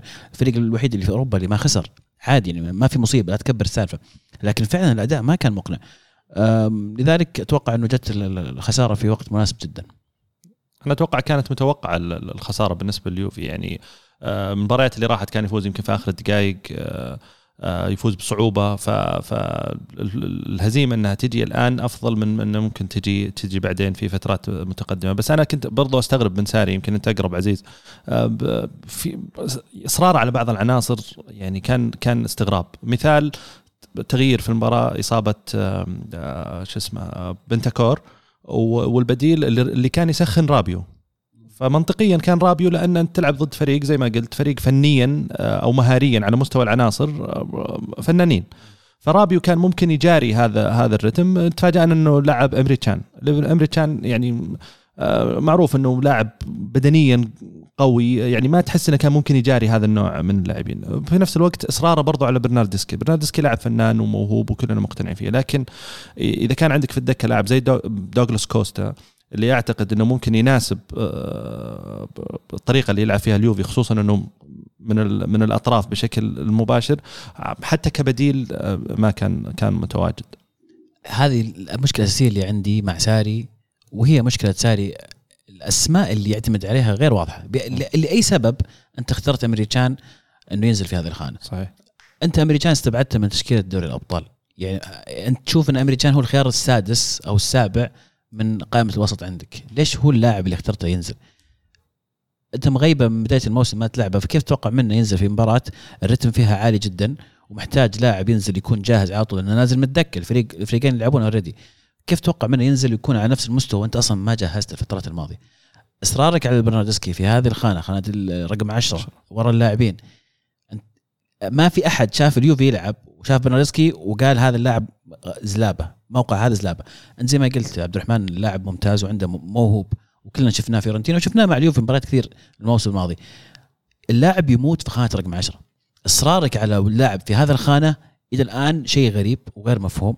وبالذات إنك شفت ديبالا يلعب في الخانة هذه أحسن منه وشفت آه رمزي يلعب في هذه الخانة أحسن منه وشفت برناردسكي لما يلعب على الطرف كيف يكون لاعب مختلف تماما. تساؤلات كثيرة على ساري. آه ما أدري إلى متى بيستمر على قناعته. أنا مدحت ساري فترة ماضية لما غير تشكيلته من 4 3 3 إلى 4 2 1 آه اثنين لأنه حس إنه عنده لاعب زي رمزي في الخانة هذه أقدر أستفيد منه. فمدحت كثير إنه كان جريء إنه يغير فكرته. الآن اللاعب المدرب معلق على على طريقة معينة وأسماء معينة. يا أخي أنا أشوف إن دائما المدرب المفروض تعينه على قدر الطموح اللي عندك. وأنا أتوقع إن شيلتك أليجري وحطت ساري مكانه لا يتماشى مع الطموح اللي عند يوفي. يا أخي من أنت يا ساري وماذا حققت. يعني أنت جاي من Serie B مدري Serie C وبعدين دربت نابولي كم موسم okay سويت كويس مع نابولي. دربت تشيلسي طيب وبعدين وش ال CV حقك أنت؟ وش البطولات اللي حققتها؟ أنا كيوفي جايب رونالدو ومحتفظ بديبالا وهيغوايين وعندي أصلا الويج اللي عندي ولا ميزانية الرواتب مرة ثانية طالعة يمكن إلى حد ما out of control لأني أنا أطمح خلال الفترة الجاية إني أبغى أحقق ال Champions League. فأنا أجل على أساس أتخذ القرار إني أجي أحط أجيب ساري. ساري أنا بالنسبة لي ليس مدرب كؤوس ليس مدرب يعني مشهور بالبطولات الخروج المغلوب. فيعني أنا كأني جبت واحد لأني آه، أؤمن بفلسفته لكن ما عنده track record ولا عنده يعني شيء مثبت سواه. فهذا الثمن اللي أنا أشوف إنه قاعدين تدفعونه اليوم. PXR يقول السلبيات في مباراة لاتسيو كثيرة. إصابة بنتانكور اللي كان يمر ب form ة رائعة دخول لاتسيو على منافسة الدوري. الفريق من شهرين كل مباراة أسوأ من اللي قبل وثبات على نفس الأسماء ورسم تشكيلة عشوائية في بناء هجمات ضعف في تنظيم خط الدفاع. اليوفي حاليا عنده ثلاثة وسط جاهزين. أيضا شبيح مورينيو يقول هذه نهاية من يتباهى بالمدرب الضعيف ساري تعادل وخسارة متوقعتان من يوفي ساري حتى مع وجود كم هائل من النجوم من الطبيعي عدم استغلالهم مع مدرب ضعيف مثل ساري. اليوفي سيدخل دوامة كبيرة سيئة في السنوات القادمة ربما سيكون الحل الوحيد لحل هذه المشكلة هو كارلو أنشيلوتي. لأنك لازم تستوعب نتيجة المباراة وش تعني هذه. ترى كان لو فاز اليوفي الفرق بينه وبين الثالث اللي هو لاتزيو تسع نقاط لكن لأن يوفي فرط بنقاط المباراة هذه وكان يوفي على فكرة كان صار متصدر لأنه فرط بالنقاط هذه صار صار فرق وفرق لاتزيو ثلاث نقاط بس ولاتزيو عن الصدارة خمس نقاط. يعني لاتزيو فعلا فريق مرتب ويستاهلون إنه يكونون في المركز اللي هم فيه. ويعني hard luck لك يا عزيز. بسألك يا عزيز. تفضل. آه، كيوفنتينو هل تشوف فعلا أن ساري المدرب المناسب لتحقيق طموحات آه، جمهور نادي يوفنتوس؟ لا. وش الحل طيب؟ نقيل الآن نجيب سولشاير حبيبي. جدية جدية لا جديا جديا. أصلا عبد الله كان يتكلم قبل شوي في نقطة مرة مهمة إن تم تعيين مدرب هل هو فعلا الطموح؟ يرجع السؤال إلى الصيف. أنت لما أقلت أليجري هل أقلت لأنك مجبر؟ إن وصلت إلى خط النهاية مع أليجري أو خلاص الطريق مسدود مع أليجري وأنت مضطر تبحث عن مدرب بديل وما كان متوفر غير ساري ولا أنت اتخذت قرار إقالة أليجري عشوائيا وبعدين قعدت تبحث عن مدرب بديل يعني يقود الفريق إلى الأهداف حقته. إذا أنت فعلا أقلت أليجري بدون ما يكون عندك هدف ورحت بتدور من فيه متوفر أتفهم إنك ما لقيت أحد أحسن من ساري لأنه ما كان فيه في ذيك الفترة أحد متوفر. لكن إذا كان عندك قدرة إنك تخلي أليجري وأقلته عشان ساري أنا ما أفهم إيش قاعد تسوي. يعني فعلا ألومك على غياب الخطة هذه لاستبدال المدرب. والشيء الآخر يمكن اللي تكلمنا عنه قبل شوي ويمكن أعيده في هذه النقطة هل يوفي يمكن الصيف الماضي وصل لمرحلة إنه محتاج يجدد الفريق وأرخص له إنه يغير المدرب؟ أنا هذا اللي أتوقعه أو هذا اللي أتمناه صار فعلا إنه وصل مرحلة إنه خلاص إليجري هم ما يشوفون نفس الشيء في اختلاف آه، وجهات النظر. وبحثوا منه المتوفر. كان في أسماء مطروحة منها ساري منها سيموني إنزاجي اللي أيضا يعتبر مغامرة. بس كيف بختلف معاك وجهات النظر وأنت قاعد تجيب لي رونالدو وقاعد تخلي لي ديبالا وقاعد قاعد تسوي أسلوب اللعب يمكن أسلوب اللعب يمكن اختلاف على أسلوب اللعب. اليجري مدرب متحفظ ما عنده. يمكن اليوفي قرروا إنه الآن حان الوقت بما أن توجه الإدارة الحالية استثماري تسويقي كبير تغيير الشعار جيبة رونالدو الطقم الجديد هذه كلها أشياء في توجه واضح للإدارة. يمكن شافوا إن اللعب اللي قدمه اليوفي ترى غير جذاب مثلا لبعض الناس المتابعين كرة القدم. نبغى نلعب بأسلوب مختلف نلعب أسلوب هجومي. طيب هذا مدرب عندنا مدرب دفاعي. نشيل نروح نروح نجيب مدرب هجومي. من في مدرب هجومي؟ دور دور. okay في واحد ساري إيطالي يمشي مع الفورمة. في غيره حاولنا مع غيره ما ضبط. okay جيب ساري. أنا أتصور إن هذا كانت الفكرة. هو- بالضبط الكلمة اللي قالها عبد الله. أنت جبت مدرب عشانك تؤمن بفلسفته فقط. يعني ما في خطة ولا في أي شيء. هذا الشرح ال- الصحيح. هذا يجيبنا للجانب الآخر في آه، الدوري الإيطالي. كذلك ميلان يفوز 3-2 خارج ارضه على بولونيا. ميلان مع بيولي يعني نتائجهم تحسنت شوي في لاعبين عندهم قاعدين يأدون بشكل ممتاز. أتكلم عن تيو هرنانديز مثلا اللي جاء من الصيف الماضي ولو كان تسبب بلنتي في المباراة هذه لكن الأداء اللي قاعد يجمع مع مع الميلان رائع ومتحمسين عليه كثير جمهور الميلان. لكن يعني معليش أنا بقول كلام قاسي شوي. حان الوقت لجمهور وإدارة الميلان إنهم يقبلون بالواقع. الجديد. اليوم ميلان في المركز العاشر أو ال11 وللأسف ان لما أشوف على طاولة ترتيب الدوري الأندية اللي فوقه كل واحد من الأندية اللي موجودين قدامهم في جدول الترتيب يستاهلون يكونون في المركز اللي هم فيه. حتى بارما اللي هو يعتبر مفاجأة الدوري الإيطالي السنة هذه. فبالنسبة لي يعني ميلان وصلوا مرحلة أنه بدأوا ينزلون شوي من سقف التوقعات وبدأ يصير بشكل مقبول بالنسبة لهم أن نعم الفريق تحت البناء لكن أنا ما زلت غير متفائل بخطة الميلان لأن لما أنظر لها كميزانية رواتب وذكرت هذا الموضوع كثير هالحلقة لكن ميزانية رواتب الميلان ما تتماشى مع المركز اللي موجودين فيه في ترتيب الدوري. آه، ما أدري إيش تشوفون في المستقبل القريب ومستقبل متوسط الأمد بالنسبة للميلان. خلينا قبل ما نبدأ بالأجوبة في سؤال أيضا من الهاشتاج يقول العمور يقول الميلان منذ تعيين بيولي وهو في تطور ملحوظ لكن الجدول ما خدم بيولي. والآن أصبح بينه وبين ال top four تسع نقاط. هل برأيكم يقدر ميلان يوصل لل top four إذا تم تدعيم الفريق في الانتقالات الشتوية أتابعكم فترة طويلة لكن أول مرة أشارك في الهاشتاج واستمر في الإبداع. شكرا يا عمور. وما شاء الله اليوم والله في ناس كثير مره لكم على الهاشتاج. والله فعلا. وسؤال جيد بعد إيش رأيك؟ لا.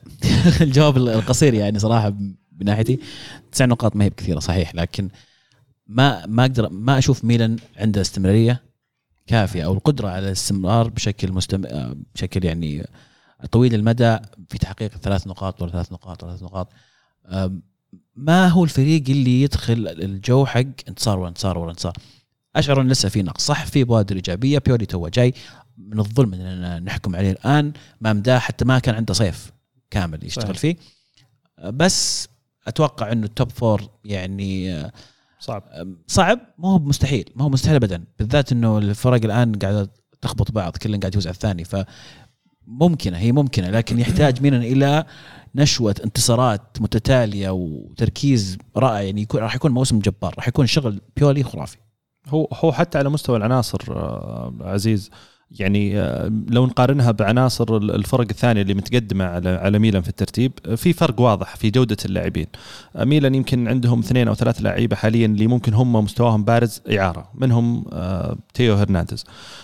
عندهم لاعبين تعدوا عمر 30 سنة. آه، منهم آه، بيليا مثلا في في في خط الوسط. آه، وفي لاعبين برضو كانوا قد طالبوا بانتقالات أو في كان احتمالية بيع واللي هو يعتبر من أفضل اللاعبين سواء على مستوى الموسم هذا أو حتى على الموسم الماضي مثل سوسو.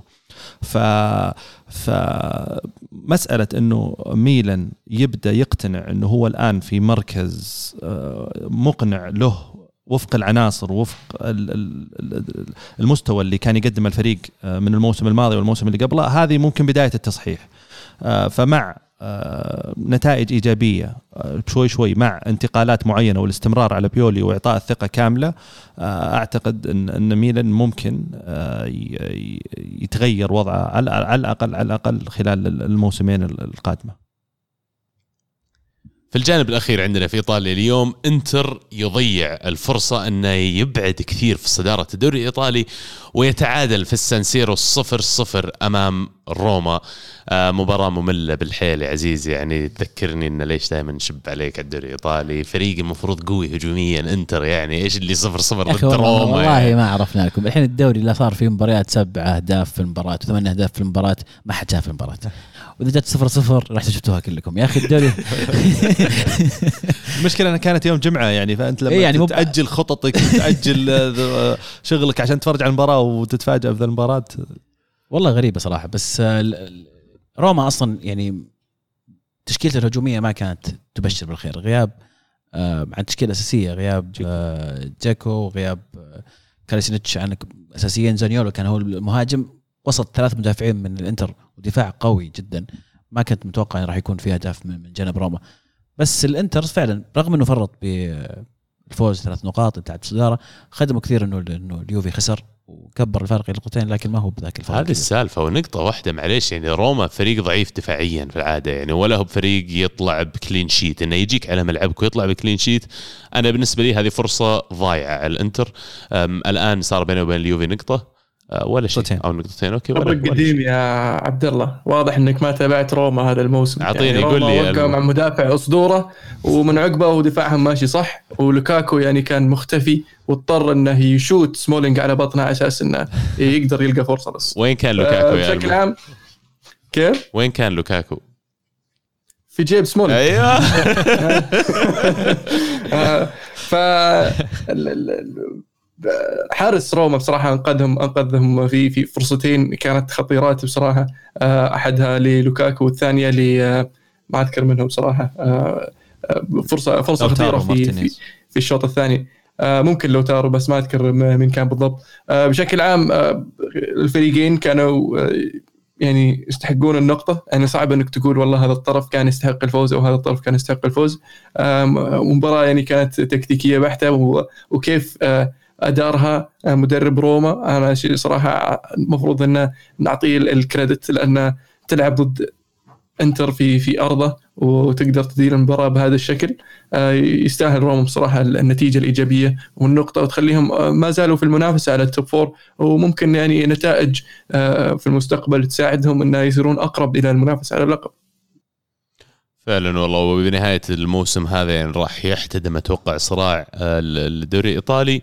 الإنتر يبدو لي ال project حقه ومشروعه أوضح شوي من مشروع اليوفي ويمكن هذا الشيء اللي يعطيهم الدفعة إنه يقدرون يسوونها السنة هذه لكن اليوفي ما زال يملك السلاح السري في وجود رونالدو ووجود هجوم مو طبيعي التشكيله كلها مو طبيعية بس سالفة إنه يلقون واحد يديرها صح.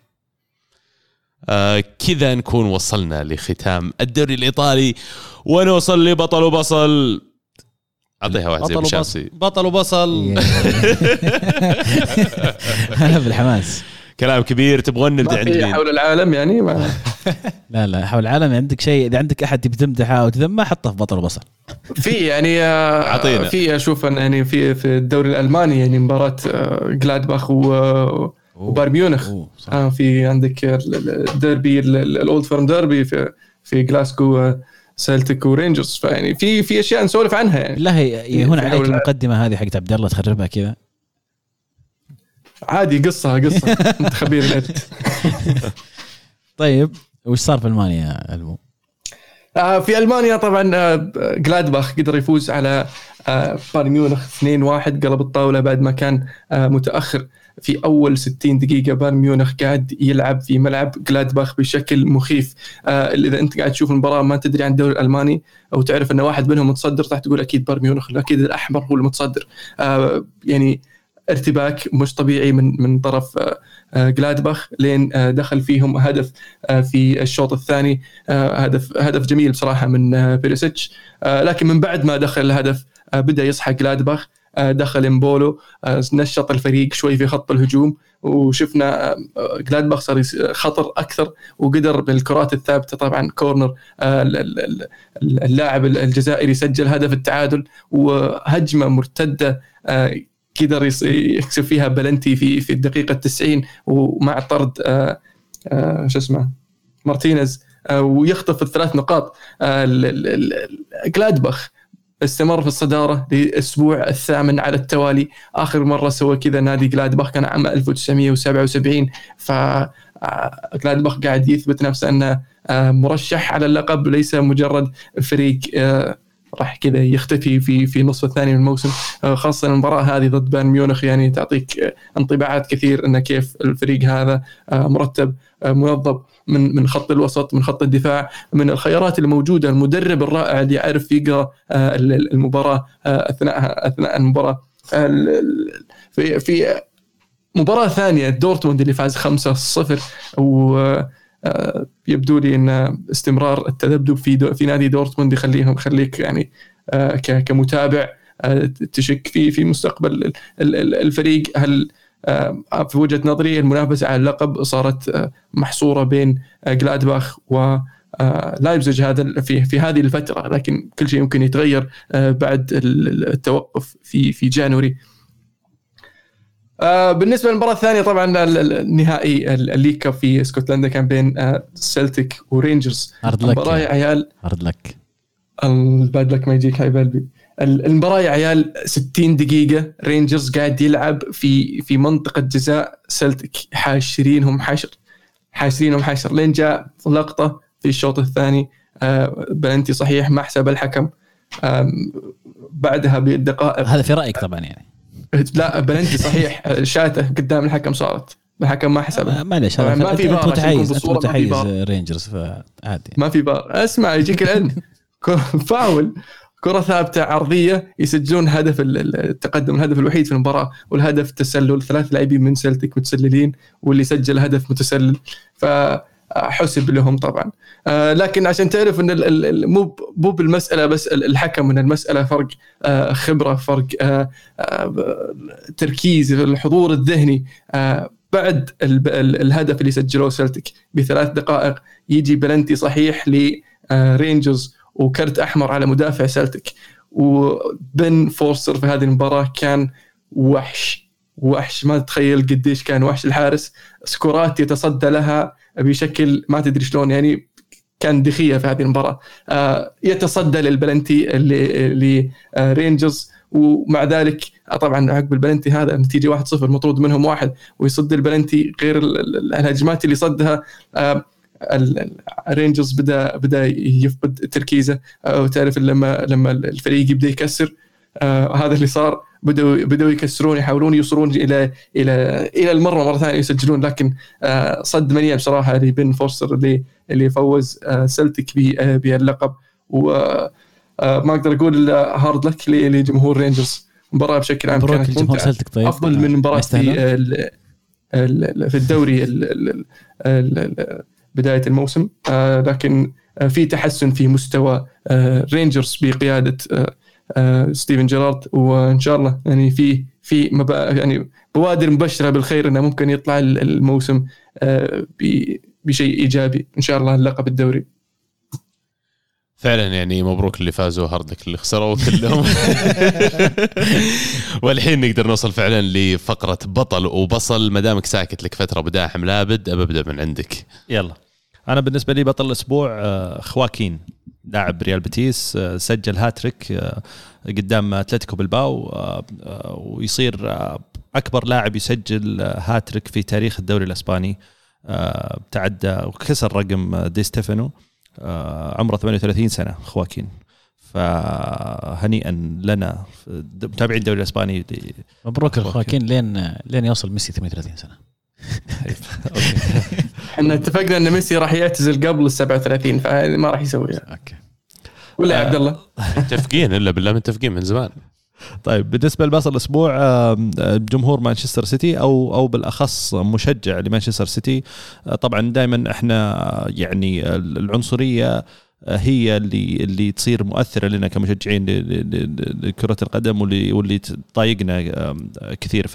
فالمشجع بتصرف تصرف خلينا نقول أحمق قدام قدام فريد لاعب مانشستر يونايتد لما جاي يلعب الركنية فقلد حركات قرد أو أو شيء زي كذا. فاللاعب الشيء الكويس إنه مانشستر سيتي تفاعلت مع هذا الموضوع وطلعت المشجع بنفسه ومنع من دخول ملاعب ملعب مانشستر سيتي مدى الحياة. آه هدف الأسبوع والله في أهداف كثيرة صراحة لكن أنا بختار هدف سافيتش. sorry عزيز. هدف سافيتش لاعب لاتسيو على اليوفي. الاستلامة وال finishing كان آه، رائع جدا. نروح لمين بعدها أبو عابد؟ خلينا نبدأ عندي بس كذا زقاقة الصراحة. آه عندي أنا بطل الأسبوع. مرة مرة الصراحه بعد موضوع أرسنال أنا كان ودي أقوم وأمشي بس يعني أنا محترمكم ومحترم المستمعين فمعليش تحملوني شوي اليوم. بطل الأسبوع عندي وبرضه اسمح لي ألمو مانشستر يونايتد على فوز عريض مرتين. هالأسبوع الأول ضد سبيرز والثاني ضد السيتي حامل لقب الدوري.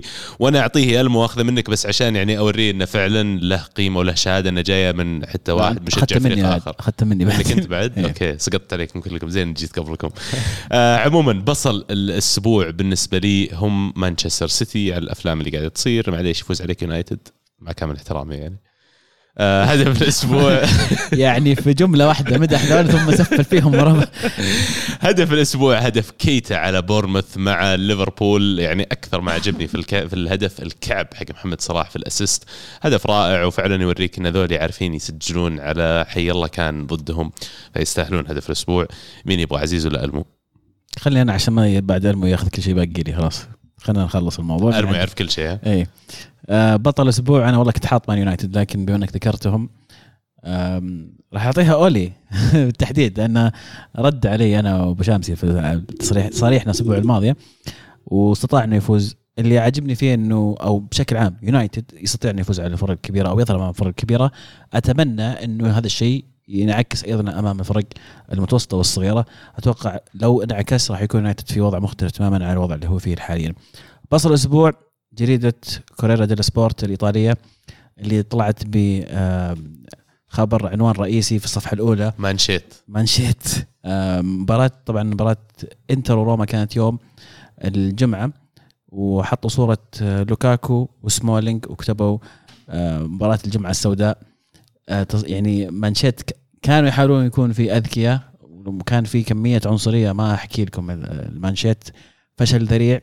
آه، الإيجابي إن جميع الأندية والجرائد الثانية والإعلاميين كلهم طلعوا بتصاريح إنه هذا ينتقدون فيها المانشيت حق الجريدة. وما وقفت عند الحد وشبوا عليهم لكن الجريدة رجعوا اليوم اللي بعده طلعوا مانشيت جديد. وقالوا عن أي عنصرية تتكلمون يعني. يشوفون إن ما فيها عنصرية أنتم ما قريتوا الخبر كامل. الخبر نتكلم فيه كيف انه لوكاكو وسمولينج هم من, من قائدي الحملة ضد العنصرية وإنه إحنا مدحناهم وهو بس يعني لعب على الكلمات وذكاء مننا في اختيار الاسم والعنوان وخربت هذه. يعني أكثر من الذنب انه حتى يعني رجعوا بيكحلونها عموها. بالضبط. فيستاهلون بصل. هدف الأسبوع بما ان ألمو حجز الهدف الأجمل في رايي الأسبوع هذا راح أقول هدف آه، اللي بعده اللي هو هدف سون الجميل المارادوني. آه هدف رائع ما أحتاج أقول أتوقع كل أحد شافه شق الملعب نص كل الملعب و finish من منطقة جزاء سبيرز إلى ما سدد الهدف. ألمو عندك؟ آه الأسبوع هذا صراحة في أبطال كثير لكن أبرزهم وأهمهم صراحة منتخب البحرين اللي فاز بكأس الخليج ممكن آه بالنسبة للمتابع العربي الغير خليجي أعتقد أنها بطولة ودية وغير مهمة لكن بطولة لها أهمية لنا آه كخليجيين. آه وبالنسبة للمنتخب البحريني ك ك ك, يعني من بدأ هو من بدأ فكرة ال- ال- البطولة ومن قبل 50 عام أو حصل له الفرصة الحين ويحققها. بصراحة كل كل التوفيق وألف يعني مبروك المنتخب البحريني ال- البطولة كأس الخليج. آه، بالنسبة لي آه، بصل الأسبوع يعني ما أدري إذا بتسالكوا لي أنا المرة بس يعني ما أبغى أقول كذا يعني حبيبك عسل لا تلحسه كله فابى أختار بصل.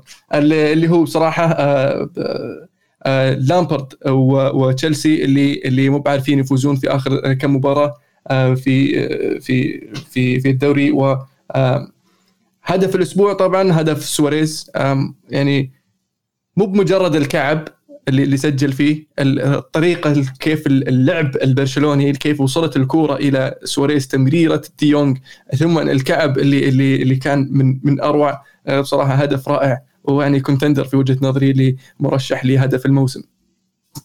فعلا.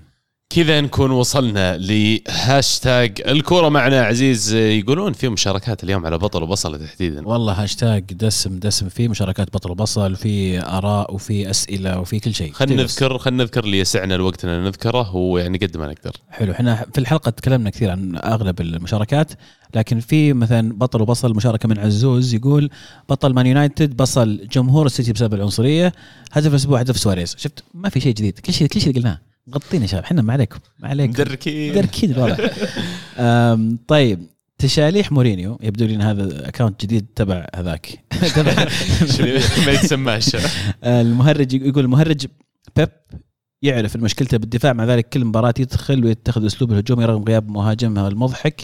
أن مورينيو الذي يتهمونه بعدم تغيير قناعاته يفوز بالخمسة بطل أسبوع special 1 بطل أسبوع المهرج هدف الأسبوع هدف الشلهوب no comment مستر مودي يقول السر آه، سولشاير الأنسب والأفضل يجلد ولا يبالي الكبار لعبته بس حاب ألفت انتباهكم للمستويات الطيبة اللي يقدمها فيرنر في الدوري الألماني مسجل 15 هدف وأيضا المستويات الرائعة اللي يقدمها آه، أونن برلين الفريق صاعد حديثا للدرجة آه، أو يونيون برلين فريق الصاعد حديثا للدرجة الأولى.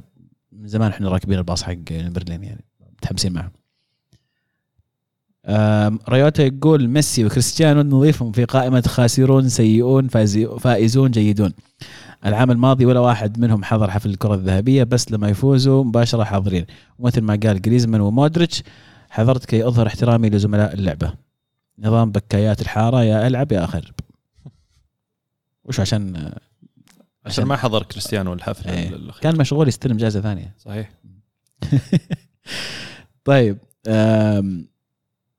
كريم أو كاريزما يقول رأيكم على اللي يسويه يسويه الحكومة مع الريال. وتوقعاتكم لبطل الليغا. أنا أتوقع البرشا مش مسوين الحكومة مع الريال ابدا. الحكومة يقصدون بنزيما. شلون؟ بنزيما يسمونه الحكومة. كيف؟ طيب اشرح لي أكثر. nickname. يعني إنه هو مسيطر على الوضع في مدريد ومسيطر أيه. على بيريز و... وعشان كذا يعني. في واسطه إيه واسطة. في ظل يعني إنه كان مستوياته في فترة من الفترات كانت يعني نازلة وكانوا ليش ما تبيع ليش ما تجيب مهاجم؟ و- و- وكلنا نعرف إنه مدريد فرط بمهاجمين كثير كان ممكن إنهم يجون بسبب إنه بيريز وعلاقته مع بنزيما كانت ممتازة. بطل, آه، الليغا ب- الليغا يعني عندنا يمكن فصلناها أكثر لما تكلمنا قبل والاجهز برشلونة. عبد الله. والله يعني فعلا صح كلامك الاجهز برشلونة يعني مبدئيا لكن مدريد عند الشباب اللي موجودين عندهم فرصة حقيقية إن إذا يبغون يشطحون يبغون يعلنون اسمهم على أكبر ساحة إنك تفوز بالدوري قدام فريق زي برشلونة هذا. صحيح. بالذات إن برشلونة عندهم نقاط ضعف واضحة اللي الدفاع مثلا. صحيح. ألمو تتفق؟ إيه. أنا معكم. مهند يقول بطل وبصل البطل من غيره ميسي البصل الاختبارات اللي علي بكرة والأسبوع الجاي الهدف سن اسحاب فريق كله هدف مارادوني. أنتم أفضل بودكاست الأسبوع ما يكمل إلا نسمع بودكاست حقكم. شكرا يا مهند. إيش رأيك نأجل الاختبارات حقته؟ الحين أرفع السماعة. يتم النظر فيها خلص. الموضوع الآن. طيب. نفتح الطاولة حقت ولا هذا هذيك ما لا، هذا خلها هلا تهدى شوي بس سجل اسمع حكومة الكورة معنا الحكومة حكومة البودكاست. طيب آه لوكا يقول هل بيب خارج المنافسة؟ خلاص. مبروك لألمو فوزهم على السيتي وتوتنهام. اي بيب خارج الله. يبارك فيك حبيبنا ولا إيه، طب يمكن هذا يقودنا أنا ما ودي أطول بس سؤال ثاني هل هل آه، يعني آه، فقد الأمل في المنافسة على الدوري بالنسبة لبيب يعطيه فرصة إنه يركز على ال Champions League أكثر؟ يا عمي قال لك عزيز بداية الحلقة عنده فريقين رجال بينافس بفريق ال Champions League فريق ثاني إيش بيسوي؟ يعني بس إنهم يلعب يعني في الدوري يكمل الدوري والله يكمل يعني الدوري عرفت يعني لا معلش حتى يعني فريق زي السيتي بالإمكانيات اللي عندك إذا أنت ما تفوز بالدوري وال Champions كل سنة. بيجونك ناس بيقولون أنت قاعد تجيب العيد ومعهم حق معلش فيصل يقول بطل أسبوع لاتسيو بطل أسبوع خافي مارتينيز. خافي مارتينيز آه، بايرن ميونخ. إيه إيش سوى؟ آه، ما بصراحة ما شفت أنا مباراة بايرن ميونخ ومونشن جلادباخ بس. جاب العيد المو بايرن ميونخ؟ خافي مارتينيز. قاعد أقول لك. خافي ما. سمعتني قاعد خافي مارتينيز أنت ما إيه. سمعت شكلك. ما ما سمعتني أقول لك انبراش على الدقيقة 90 واخذ آه، كرت احمر بسبب سويت- لك- سويت لك مع نفسي أي autopilot حطيتك. روما يقول سمعت حلقات سابقة ذكرتوا أن أفضل ظهير أيسر كان ألابا ومن بعده ساندرو. برأيكم من الأفضل حاليا؟ أوه سؤال جيد. روبرتسون. جواب جيد.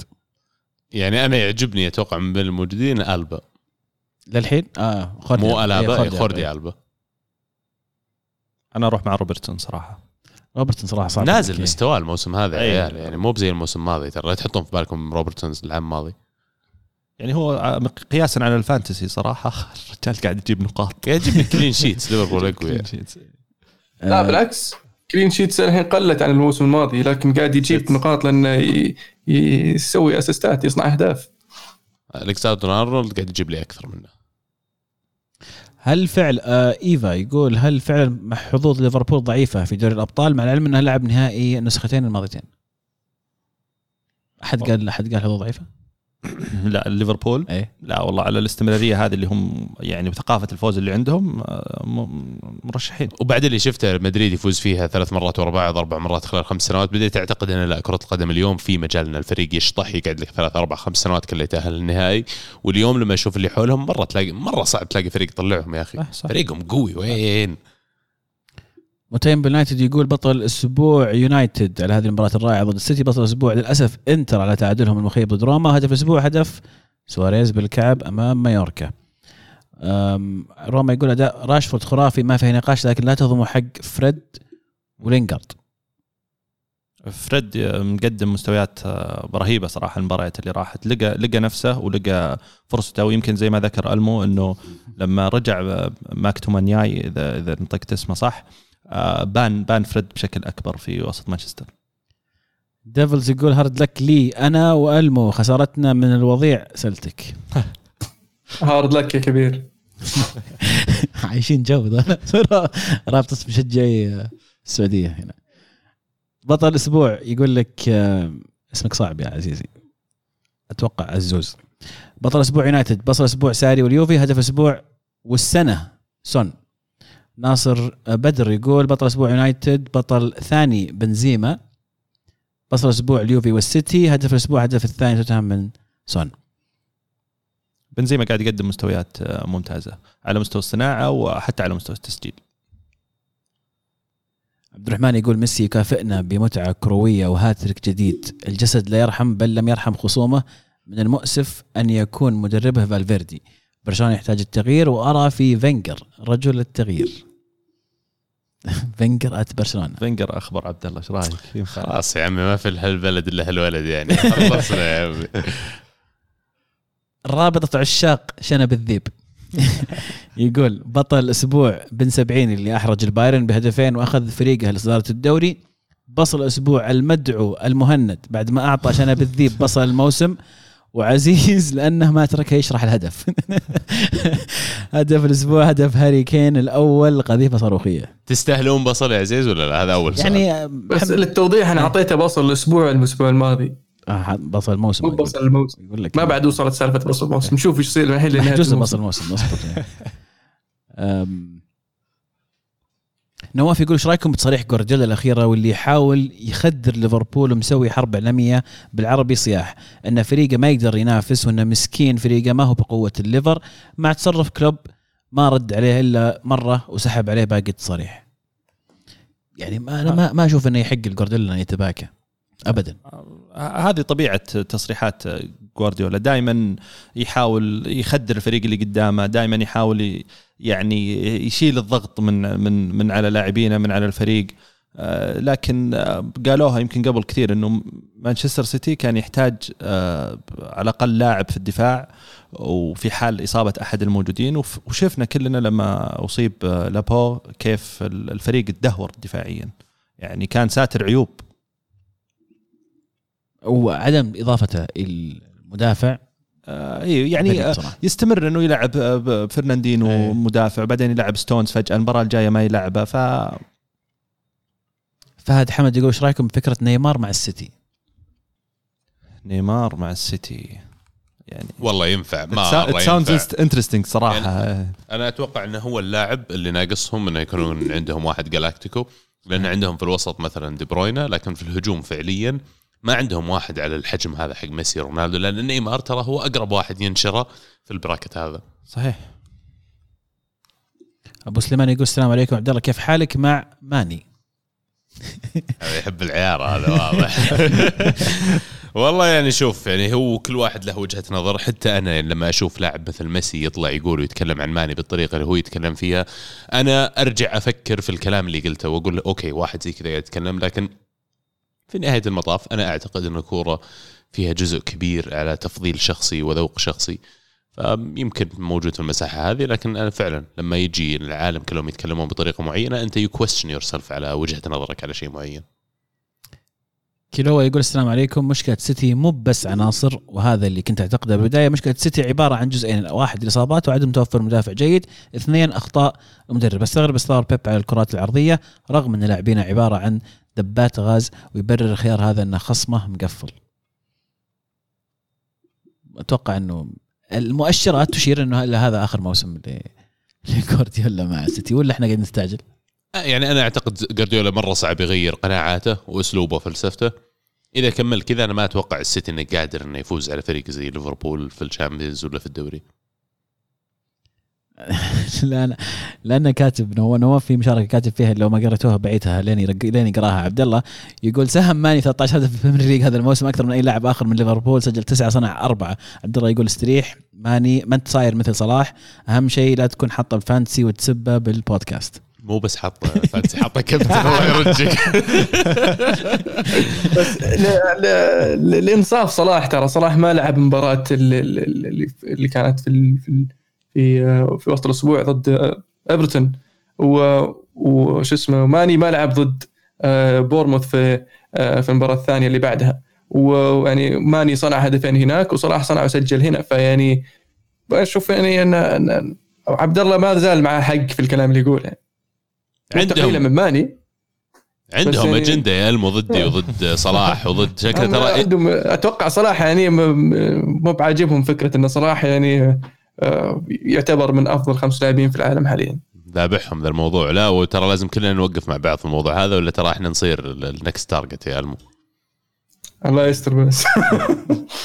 طيب آه مشاركة أخيرة من أحمد يقول هل إذا انتهت مسيرة الدون مع اليوفي بدون دوري أبطال تعتبر مسيرة فاشلة؟ وهل لو حقق نيمار الأبطال مع باريس راح يبقى أو يرجع للبرشا؟ أعطونا توقعاتكم. أنا السؤال الأول أتوقع إيه لو رونالدو ما جاب الشامبيونز ليج مع يوفي فهو انتقال يعني أقل من الطموح المتوقع وبعدين أنت راح تك لهدف معين يوفي له سبع سنوات يفوز بالدوري وراح اعيد تصريح اللي قاله زلاتان إبراموفيتش.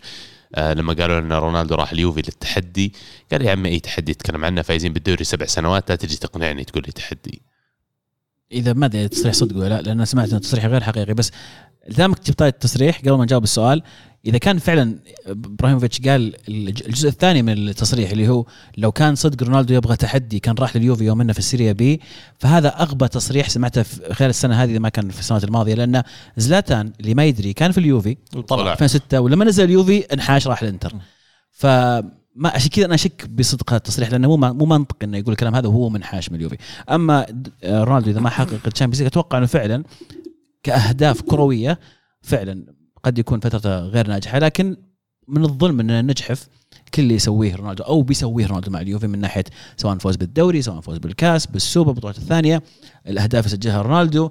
هذا كرويا فقط غير موضوع اعلاميا وتسويقيا النجاح اللي أو الهدف اللي خلى اليوفي بكل بكل سرعة وافق إنه يدفع مبلغ وقدره 100 مليون و30 مليون راتب لرونالدو لأن عارفين الشيء اللي بيرجع لهم من هذه الصفقة، فالصفقة فيها لها أبعاد أكبر من مجرد كروية، لكن كرويا يمكن فعلا إذا ما جاب الشامبيونز ما تذكر الفترة هذه بأنها فترة ناجحه بشكل كامل 100% كانت كانتقال بالنسبة لليوفي بس يمكن إذا بنناظرها من ناحية شخصية لرونالدو هو الآن يعتبر يعني حقق ثلاث دوريات في آه، ثلاث دول مختلفة الدوري. الإنجليزي والدوري الأسباني والدوري الإيطالي.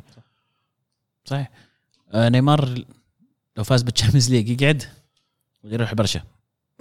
والله أعتقد إنه نيمار مو مرتاح مع مع باريس سان جيرمان فيمكن الإنجاز ما راح يفرق كثير إذا كانت البيئة مي بمساعدته أو هو مو ما كان مرتاح. فأنا شخصيا أعتقد إنه انتقاله لبرشلونة مسألة يعني وقت سواء الموسم الجاي أو الموسم اللي بعده. يا عمي مبتلش بنفسه نيمار وما بعرف إيش يسوي بنفسه. ما هي بسالفة برشلونة ولا غيره. هو اللاعب ما يعرف إيش يبغى ما يعرف وين يبغى يروح. وأنا لو مكان برشلونة بال project اللي عندي اليوم والله ما أخذه. جميل. يعطيكم العافية. شكرا شكرا شكرا لكل من شاركنا على الهاشتاج. حاولنا نقرأ الجزء الأكبر من الأسئلة والمشاركات. أغلب اللي ما قريناها أه تكلمنا عنها أثناء الحلقة. أه يعطيكم العافية. شاركونا أيضا الأسبوع القادم على نفس الهاشتاج الكورة underscore معنا. إن شاء الله راح أذكركم أه عبر حساب تويتر الأسبوع الجاي. تشاركونا واستمروا يا وحوش. فرق والله لما ذكرت اليوم إن الحلقة اليوم إيه. شاركونا ما تدري إنهم ناسين الجماعة انه في هاشتاج وتشارك فيه وطلعوا ناس أول مرة يشاركون عموما فعلا شكرا لكم قدر السماء والشكر موصول لكم أنتم يا شباب. ما قصرتوا أسبوع بعد أسبوع مجهودكم يعني يذكر فيشكر. أنا توني استوعبت إني أنا ما عرفت بنفسي بداية الحلقة أنا عبد الله by the way يعني هلا عبد الله. هلا والله. أنا قلت هلا هلا عبد الله آه عرفت بطريقه غير مباشره كل أسبوع تذكرني ترى إيه. ظاهر على نفس الموضوع.